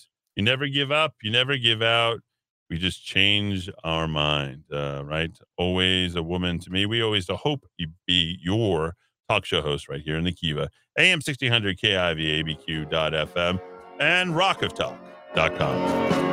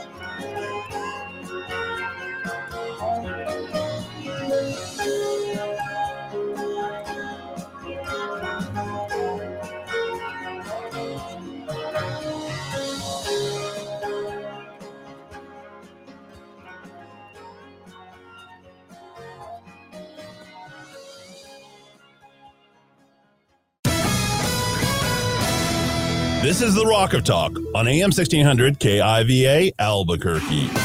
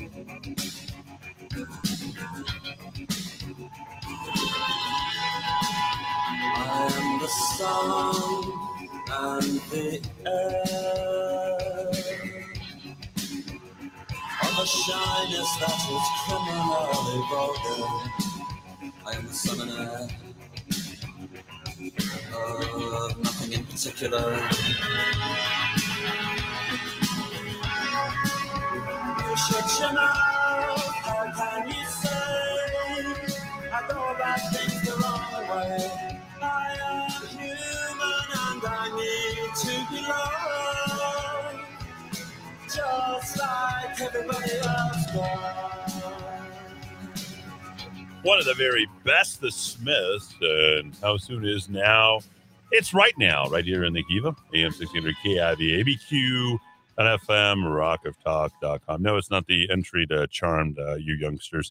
It's really funny when you start asking the youngsters, like, uh, where the music is from or where it is. Wasn't that written for Charm? No, like that music was amazing before um, there was amazing music. That's how good that is. And jump into New Wave, uh, some of the INXS, uh, some of the Smiths, and Echo and the Bunnymen, and all that kind of good stuff. And uh, go relive the uh, good times that I think that's the last time white people were great, by the way. Uh, the last time they had Yeah. any sort of identity in any way, shape, or form. Our time is over. Yes. it's been over for about 35 years uh at least uh yeah that of course the the smiths all right let's get into uh, uh now that we fully depressed you and hopefully you're not i never think of it as depression uh you you can't be depressed when you are aware as far as i'm concerned i think of you know it's like why do i suddenly get turbocharged on days that are like you know overcast or the rain is down or like i get moody like I suddenly, you know, I hear moody music and it puts me in a really, really good mood.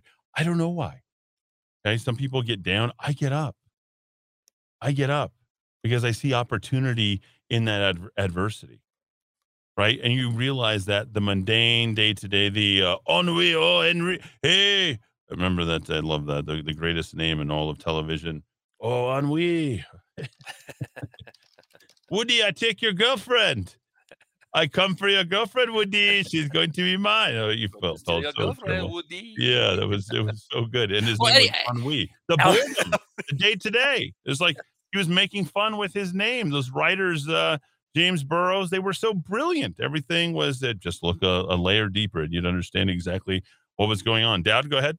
No, I, I've come. I am not a Hindu. I don't anticipate becoming a Hindu. But as I understand it, in the Hindu faith, in the Hindu religion, there's this concept of the three God, the the creator, the preserver, and the destroyer, as Oh, sort right. of a, a cycle of life. And you know, the older I get, in October I will celebrate my 30th anniversary as a paid operative in the uh, capitalism exploitative white supremacist uh, you know evil evil movement uh, that is libertarianism and conservatism.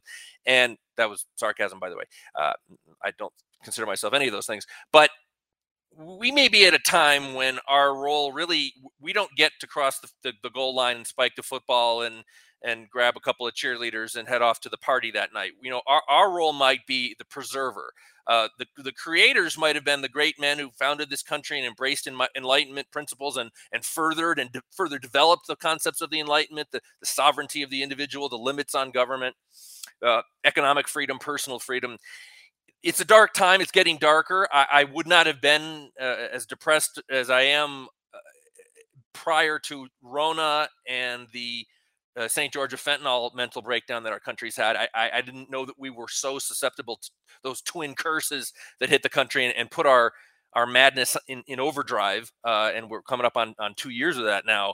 But maybe our role as I get older, I think maybe our role really as is the preserver of these ideas and principles and values, and and we stand for these things regardless of whether the culture at large embraces them. And Eddie, your your your monologue uh, last segment, I think was was spot on. I think your your your contributions to what that writer was saying. I mean, our time may be about separating ourselves, about stepping back and realizing that it's not our role to win the ultimate victory. It's not going to happen in our own lives, but that doesn't mean our lives are going to be worthless and we should give up. There are things we can do. There's a great book by Harry Browne called How I Found Freedom in an Unfree World.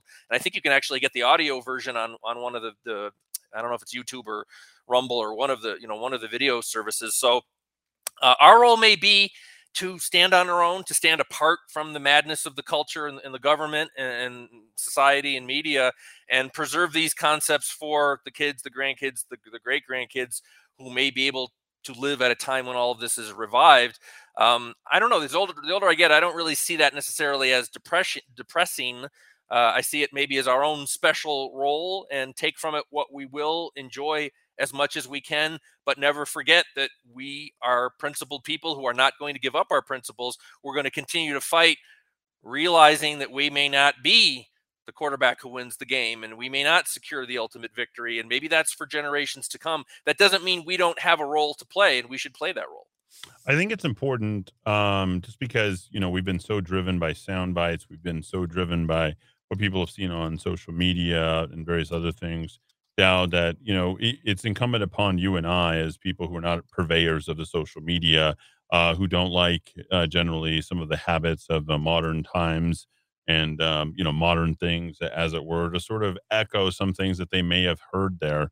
And the thing that immediately comes to mind is, uh, given our epoch, you know, the the state in which we find ourselves in is uh, this sort of four grid look at uh, what you're speaking about, which is you know, this hard times create strong men uh, meme that has been going around yep. for, I don't know, like four or five, five years, I think. It says hard times create strong men. Strong men create good times. Good times create weak men. Weak men create hard times. The hard times are coming because you have elected weak men, ladies and gentlemen. And and if you want to know where the weak men comes in creating the hard times, that's on the left side that is on the left side of the grid. Okay. Because the strong men in the good times, that comes from the right side, the right libertarian side. When things are going really, really, really well, where does that come from? Where does that come from? Uh, right side and the libertarian live and let live because we feel good enough, confident enough that we can go and get that. But the weak men, going into hard times, that's on the left side, and it's also the authoritarian side. And there's a grid on exactly that that creates cycles. I just hope that this cycle doesn't last too long. We talked about cycles uh, with Greg Zanetti, uh, the gubernatorial candidate now, about the cycle of 80 years. I don't think that we've realized that the next cycle has already started. If we go back from 2020, you go back 80 years, the cycle of 80 years, 2020, 2020, okay, roughly within that that whole entire um, cycle that's in there. 80 years. 1940. What happened the following year? 41 was, there you go, World War II. You go back 60 years, you go back 80 years, 1860, 1861, Civil War. You go back 80 years, 1780, 1781, Revolutionary War, and of course, the establishment of this country. Then, uh, 80 years hence, you go to the 1700s, you go back to the 1620s and the establishment of this country You'll go back another 80 years to 1540. you're going to Hernan Cortez and the conquistadors. I mean, these are really the cycles, and you see different cycles with different currency, uh, different cycles of, of certain people who, who come to dominate. And that's about as long as a cycle lasts. What's also very interesting about the cycle of 80 years is there's a life and death cycle involved in that 80 years because what's the expectation for people to live? About 80 years. So we're sort of at the dawn of the new age. And uh, yes, we are about the uh, dawn of the age of Aquarius. I believe the cycle in terms of the longer time. And I look at celestial things. Have any of you ever taken the time to feel truly and hopelessly insignificant? Have you ever got under a, a telescope and stared back into time millions of years? If I were to tell you that there were trillions of stars in the galaxy, if I were to tell you that there were billions of galaxies out there with trillions of stars. Would you be able to contemplate that?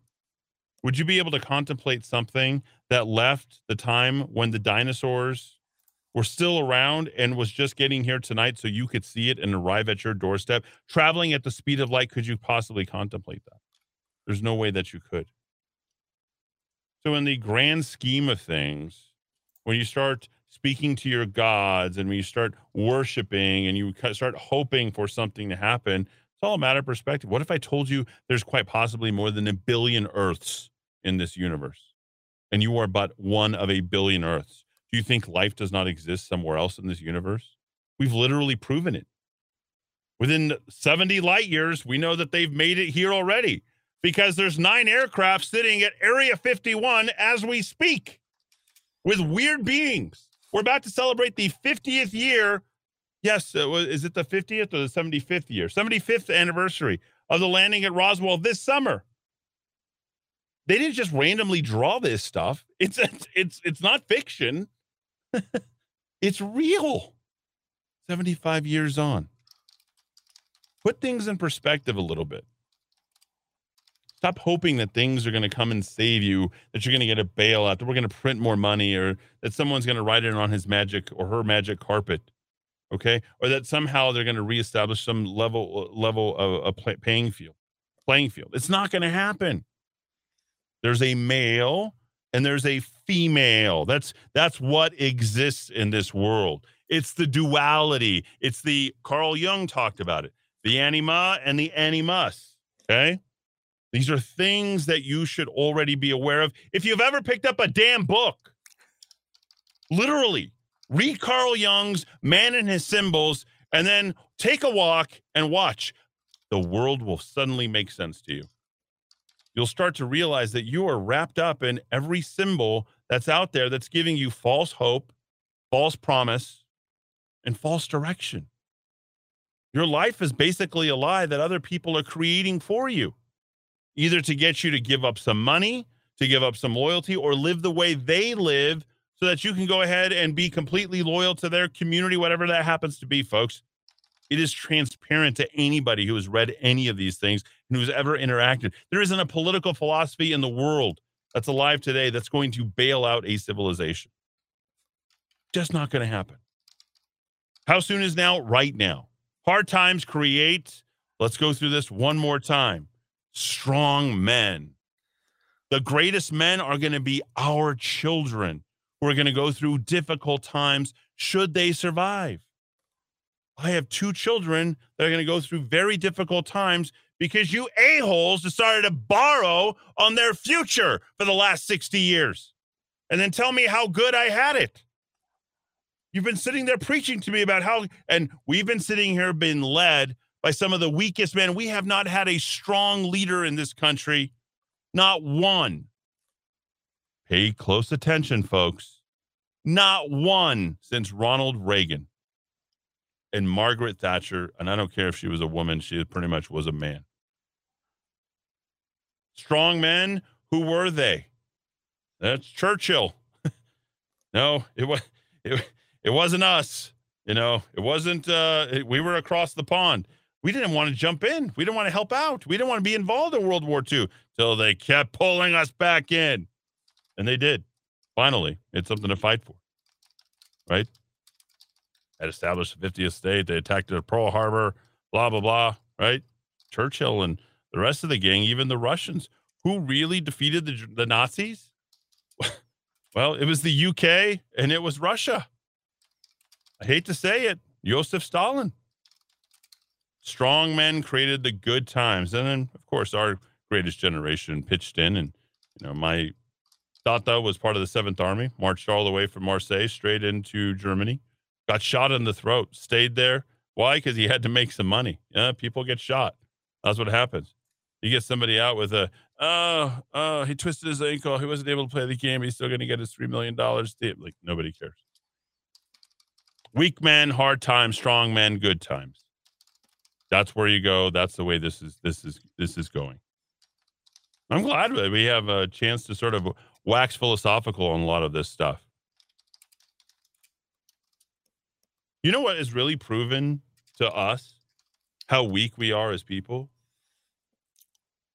Your covidiocy. Oh, I can't go outside. Oh, I got a mask up. Oh, stay home. I can't go to school. I can't go to work. Who's going to give me money so I don't have to go to work? Oh, I don't want to get the COVID because I'm entitled to my life. I'm entitled to live my horrible, miserable life so I can binge on Netflix. You think we're we're pinching a we're we're hitting a few nerves today? I think we are. I think I think some of the very people in this audience probably like, well, he, is that he talking about me? If you think I am, I must be. But there's no way for me to know. I wouldn't know. I don't know how you live. I don't know what what I, I, well, I'm really good because I uh, listen to the Rock of Talk and uh, I don't wear my mask once in a while. You know, if I'm around other conservatives that don't wear the mask and I run on the corner and I stand on the corner flashing signs, I've been there. I've been I've been doing the hard work. Really? That that that's the hard work? Two years? What if this continued for the next 20 years? Would you still be able to go ahead and fortify and hang in there and uh, get through it all and still try to expose it? Because I guarantee you, Dowd and I will be in the same exact place. Okay. Doing the same exact thing until there isn't going to be anybody else who's going to be speaking out on behalf of us. Who's run to our defense? Who's run to my rescue? Who's run to your rescue? We have. And us into our own defense, but we don't feel like we need to defend ourselves. Because the truth is defense on its own. When you speak the truth, when you say the truth, when you pitch the truth, it stands on its own. It doesn't need to be defended. You know that. For those who believe in uh, your truths, whatever those truths happen to be, you don't know that. Oh, you don't get it, you ain't you ain't act like you've been there. You, you, you don't have it. You don't know. You know, you know, you don't, you don't. The way it is. You either get it or you don't. I like how the conservatives now are like approaching everything from, oh yeah, this is our year. We've got this. We're taking it all back. We're bringing really. What what happened in 21 and 20? It, what happened those two years? Not when you were bashing your president, who was on your side. What what were you doing then? and young people, boy, talk about no hope for the future. Huh?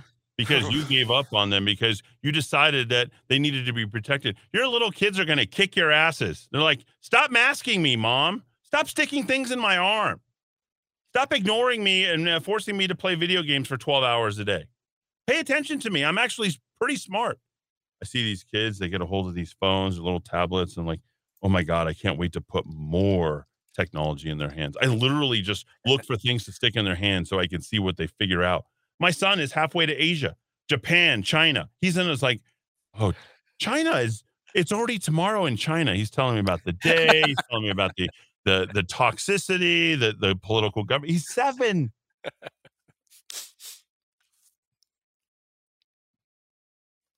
we're masking our kids. You're not going to be able to mask your kids anymore. because they're not going to want it. And mentally, who knows what we've done to them? Oh, ooh. Who knows how we've debilitated them? Who knows what type, new type of serial killers or new types of uh, thought that they're going to have come forward? Who who doesn't think that they're going to come and just consume the next generation based upon how you ruin their high school years, their middle school years, their elementary school years? You don't think some of that comeuppance is going to be coming our way as a society? You don't think we're going to have to pay for our sins of, you know, keeping these kids separated from each other? All they care about is each other. Go watch The Road. Literally, I, I keep thinking about that movie over and over and over again. Story about a man a father and his son. It's just so touching in so many ways and so perfect in so many ways. And it talks about sacrifice and passing oh, on to the next generation and thinking about the future. And in mid in the midst, and maybe that's where I'm at, in the midst of all that hopelessness, you find eternal hope in a godless world. How is that even possible, right? Without somebody coming in to save you. Is it me or, or is the new like flu after COVID that somebody some something's coming to save us? Does everybody think something's coming to save you? What if I told you nothing is ever going to save you? Would you be okay with that? Would you be able to get through the next 24 hours? Would you be able to live if you knew that there was nothing ever outside of yourself that was going to be able to save you except for you yourself? Would you be able to to live a meaningful life? Would your life be worth living even? These are good questions. These are existential questions. This is at the heart of existentialism. Life is absurdity, right? Go back and you read, a, you know, Camus, Nietzsche. Read these stories. Read the great existentialism. Jean Paul Sartre. I mean, it'll depress you. It'll put you at the bottom of a of a lake, or you'll feel greater than anything because you can't even believe that you were alive at this point in time, and you won't be able to figure out why. And the moment you stare into a telescope and you say, "Oh my God, that's millions of years old," why the hell am I here at this particular place? And you realize that your consciousness is insignificant to the culmination of eternity or the genesis of it, one way or the other you will realize that you're a complete and total perfect replication of every element in the universe, and yet you have the ability to destroy every part of it as well. It all depends upon where your frame of mind happens to be. Where are you? What do you believe? What do you live for? Politically, does anything really matter? Not really. Where's Rush? Please tell me exactly where you could put him on a map somewhere. Will someone point to me where Rush currently is? I know that there's going to be uh, people are going to be well. He's up, down, up, up in heaven, staring down at me. Is he? Please tell me where where the precise location of of where Rush went to. I would like to know that. We'd like to get in touch. yeah, right. I'm We'd not like to send a signal. I'm not. I'm not trying to challenge you or or challenge your faith. I'm trying to say you should have faith enough. You know, God gives you free will. Here, I'll, I'll start here for you. God gives you free will. Why do you have free will? The way of thinking about the world. Why does God give you free will? Because you have choice. Okay. Now let's go. Um, let's put that in reverse. Instead of God, let's think of Gov. Does Gov give you free will? Does Gov give you choice? Right? These are laws that cannot be disobeyed. If not, there is punishment. Right? Is that very different? Is it really? Think about that question. Are we all prisoners of our own mind? Do we not realize that we actually have choices? And that ultimately you will bear the brunt of whatever those choices are? And whatever you have conceived is the uh, end all, be all, good or bad of each. You come up with that. We are at that point. People are consuming other people. Cannibalism, folks, is happening on this earth as we speak. It is going to get worse. I can't think of anything more frightening than that very thing. I cannot. When I when I when I watched a report of people literally going to websites so they can do self-sacrifice and finding people to cook their own flesh and body so that they can be consumed, my mind cannot wrap itself around something like that. Because it's such a dark and incredibly horrible place. If we are at that place in society, folks, this is this is the Armageddon that you have been either hoping or praying for, or that you were hoping that would never, ever come. It is here. What are you going to do about it? And we are at the literally at the beginning of it. 550 50 500. That's 550 50 500. We should do more shows, uh, Dowd, where we where we just get away from all of our notes and we just uh, we, whack. we, we do have fun with these, don't we? Yeah, I, I, I like Eddie the fact that you you you know that four stage process because we talk uh, a lot of the we we men in the in the manosphere and in, we in, men. uh, I like that. we, we men in the we manosphere men. talk about that you know strong men creating good times these are the brave men who understand the reality of of of nature as well as human nature creating economic strong times, but that wealth, that comfort leads to weak men. Uh, I'm thinking of the examples, Eddie, that, that young men have today. Justin Trudeau, Cory Booker, Pete Buttigieg, Martin Heinrich, Ben Ray Lujan, Oh, Tim Keller. Uh, and before this? you say, oh, those are just politicians and young people don't care about politicians, I think it might be worse in the pop culture world. Uh, I don't know much about modern music, but apparently one of these pop idols was on a on wearing a dress on the cover of some magazine, uh, re, you know, fairly recently. These are really super, super, super duper uh, uh, soy boys, and strong men not only do we seem to lack them i think the, the concept of a strong man has become a strong man has become demonized in the culture because you know toxic masculinity and these are guys who drink and swear and beat their wives and they make fun of uh, minorities I, got a glimpse of i think maybe the last generation of strong men because i grew up so much with the world war ii generation my, my parents my mother's an only child my father has a sister we don't talk to so my grandparents were much more involved in my life as an upper generation than than my parents' generation, and seeing great aunts and great uncles and and listening to them. I, I talked to my my great uncle Duke, who whose real name was not Duke, but he made people call him Duke because he didn't like his what he considered his wimpy real name, and we always called him Uncle Duke. Was it, was it Sue?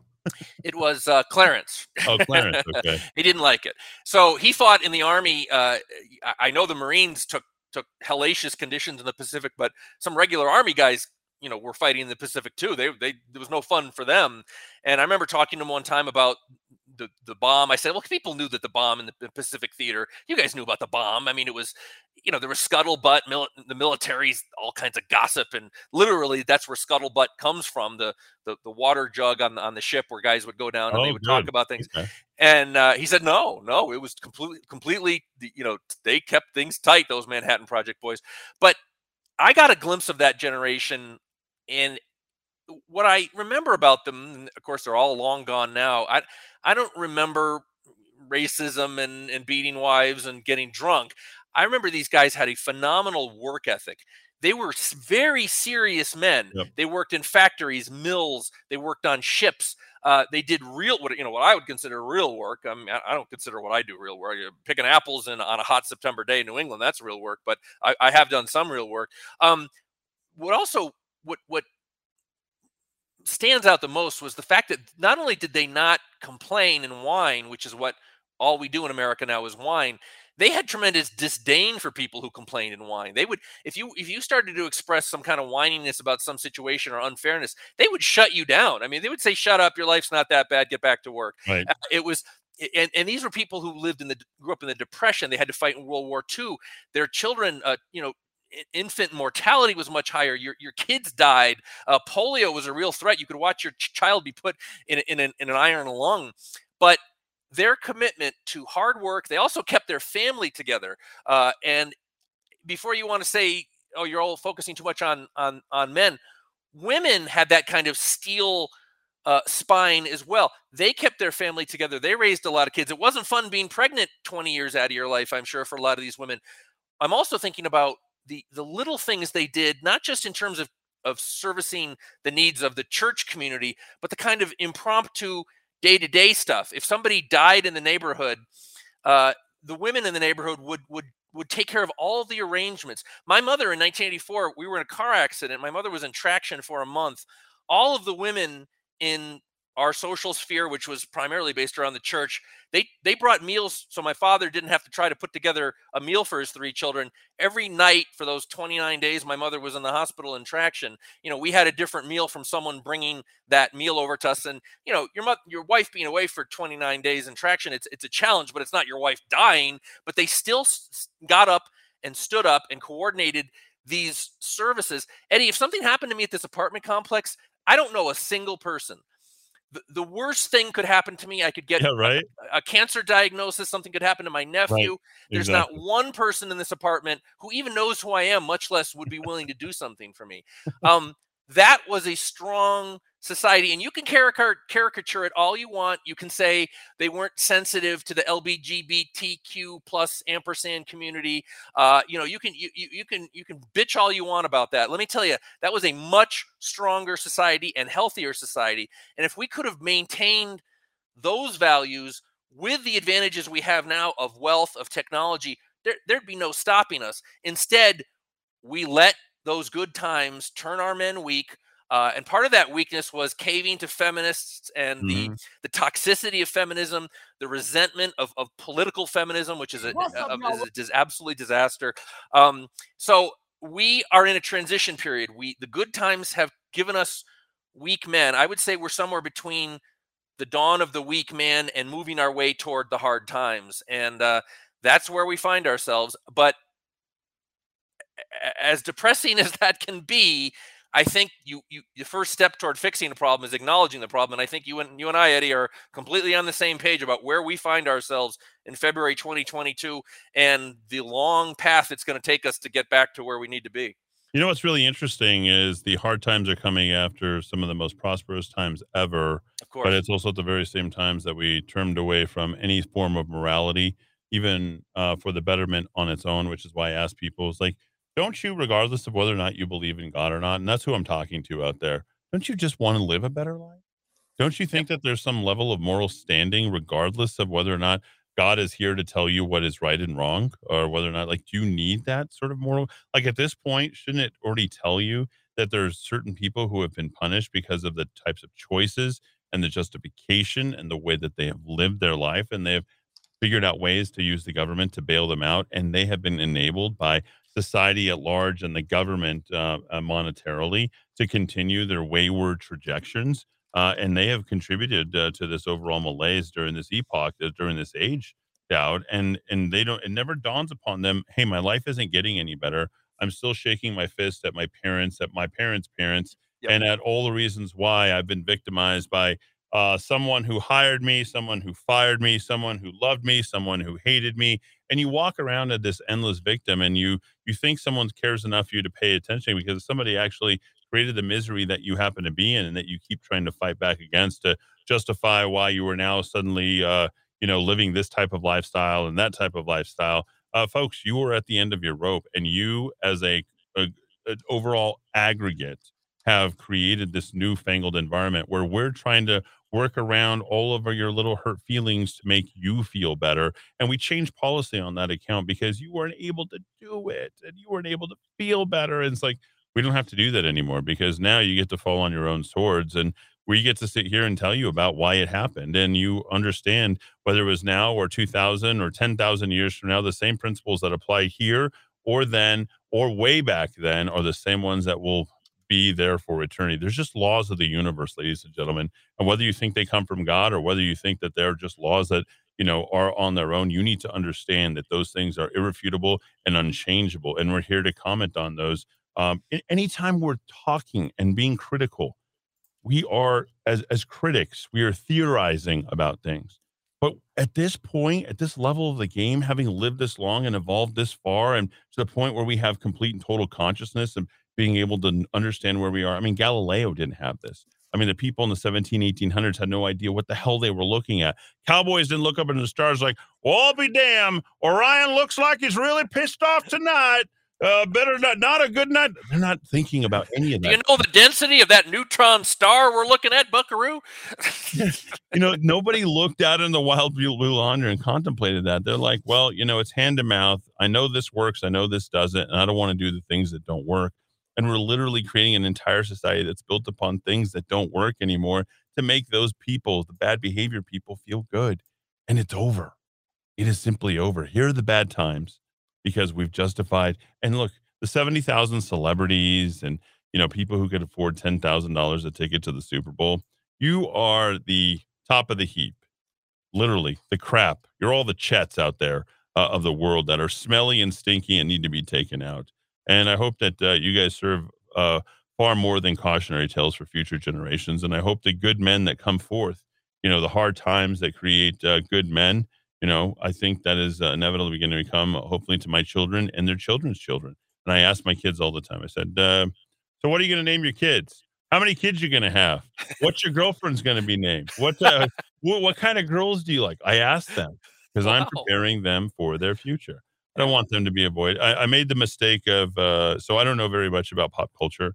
uh, even though I do. And I made the mistake of taking them to a very bad movie. I had to walk out. I was so embarrassed. And Oh wow. I had to say, no, it was a good thing. Uh, giving them that sort of cautionary tale from that movie was enough for me to say that, oh, well, um, I'm deeply embarrassed, guys, and I'm ashamed that I had to, I took you to that movie. I thought it was something different than what was coming out because I was laughing so hard at the preview. And of course, I'm talking about Jackass. I figured I'd walk in. I have not seen Jackass since it was on MTV, like in the 90s or whatever, but I watched the preview and I was laughing. I had no idea the type of content that they were serving up in that whole entire thing as a gateway to, you know, everything that was bad. I'm like, oh my gosh. Uh, wow. Yeah, wow. it was really good. It was really good. It ended up being me and the well, kids. something good came from something bad. Yeah. You, oh you were- yeah, but uh, we you turned it out. into something good. I was embarrassed for myself. I was embarrassed for them. I was embarrassed for the other people in the theaters. Like, do people actually pay for this crap?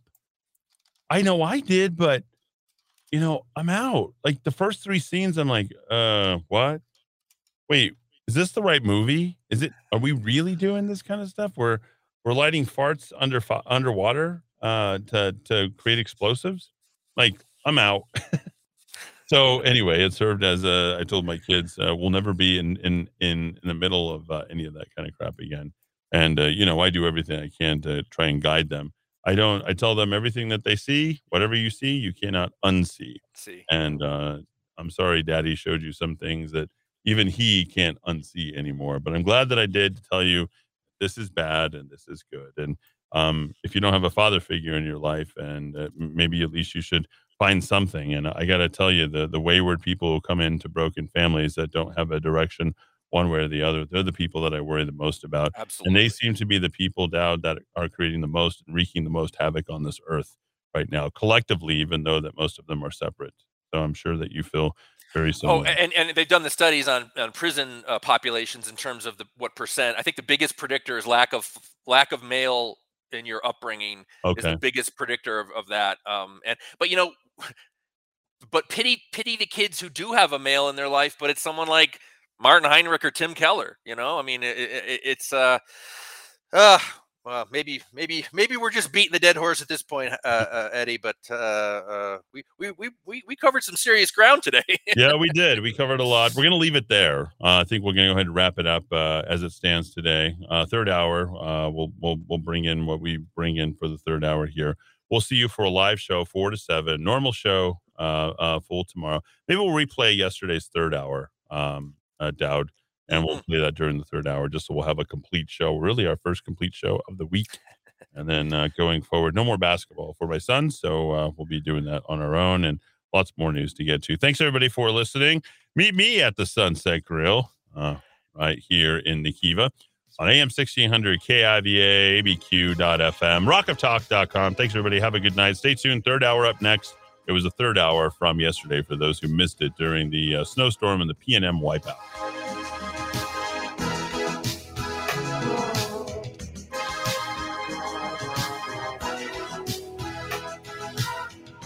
Let's go down to the Sunset Grill watch the working girls go by. Watch the basket people walk around and mumble. Stare out at the auburn sky. There's an old man there from the old world. To him it's all the same calls all his customers by name. Down at the Sunset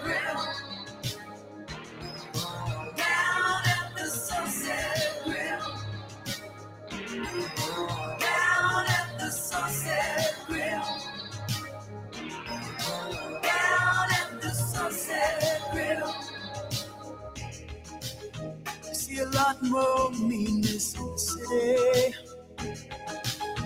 It's a kind that eats you up inside. Hard to come away with anything that feels like dignity. Hard to get home with any pride.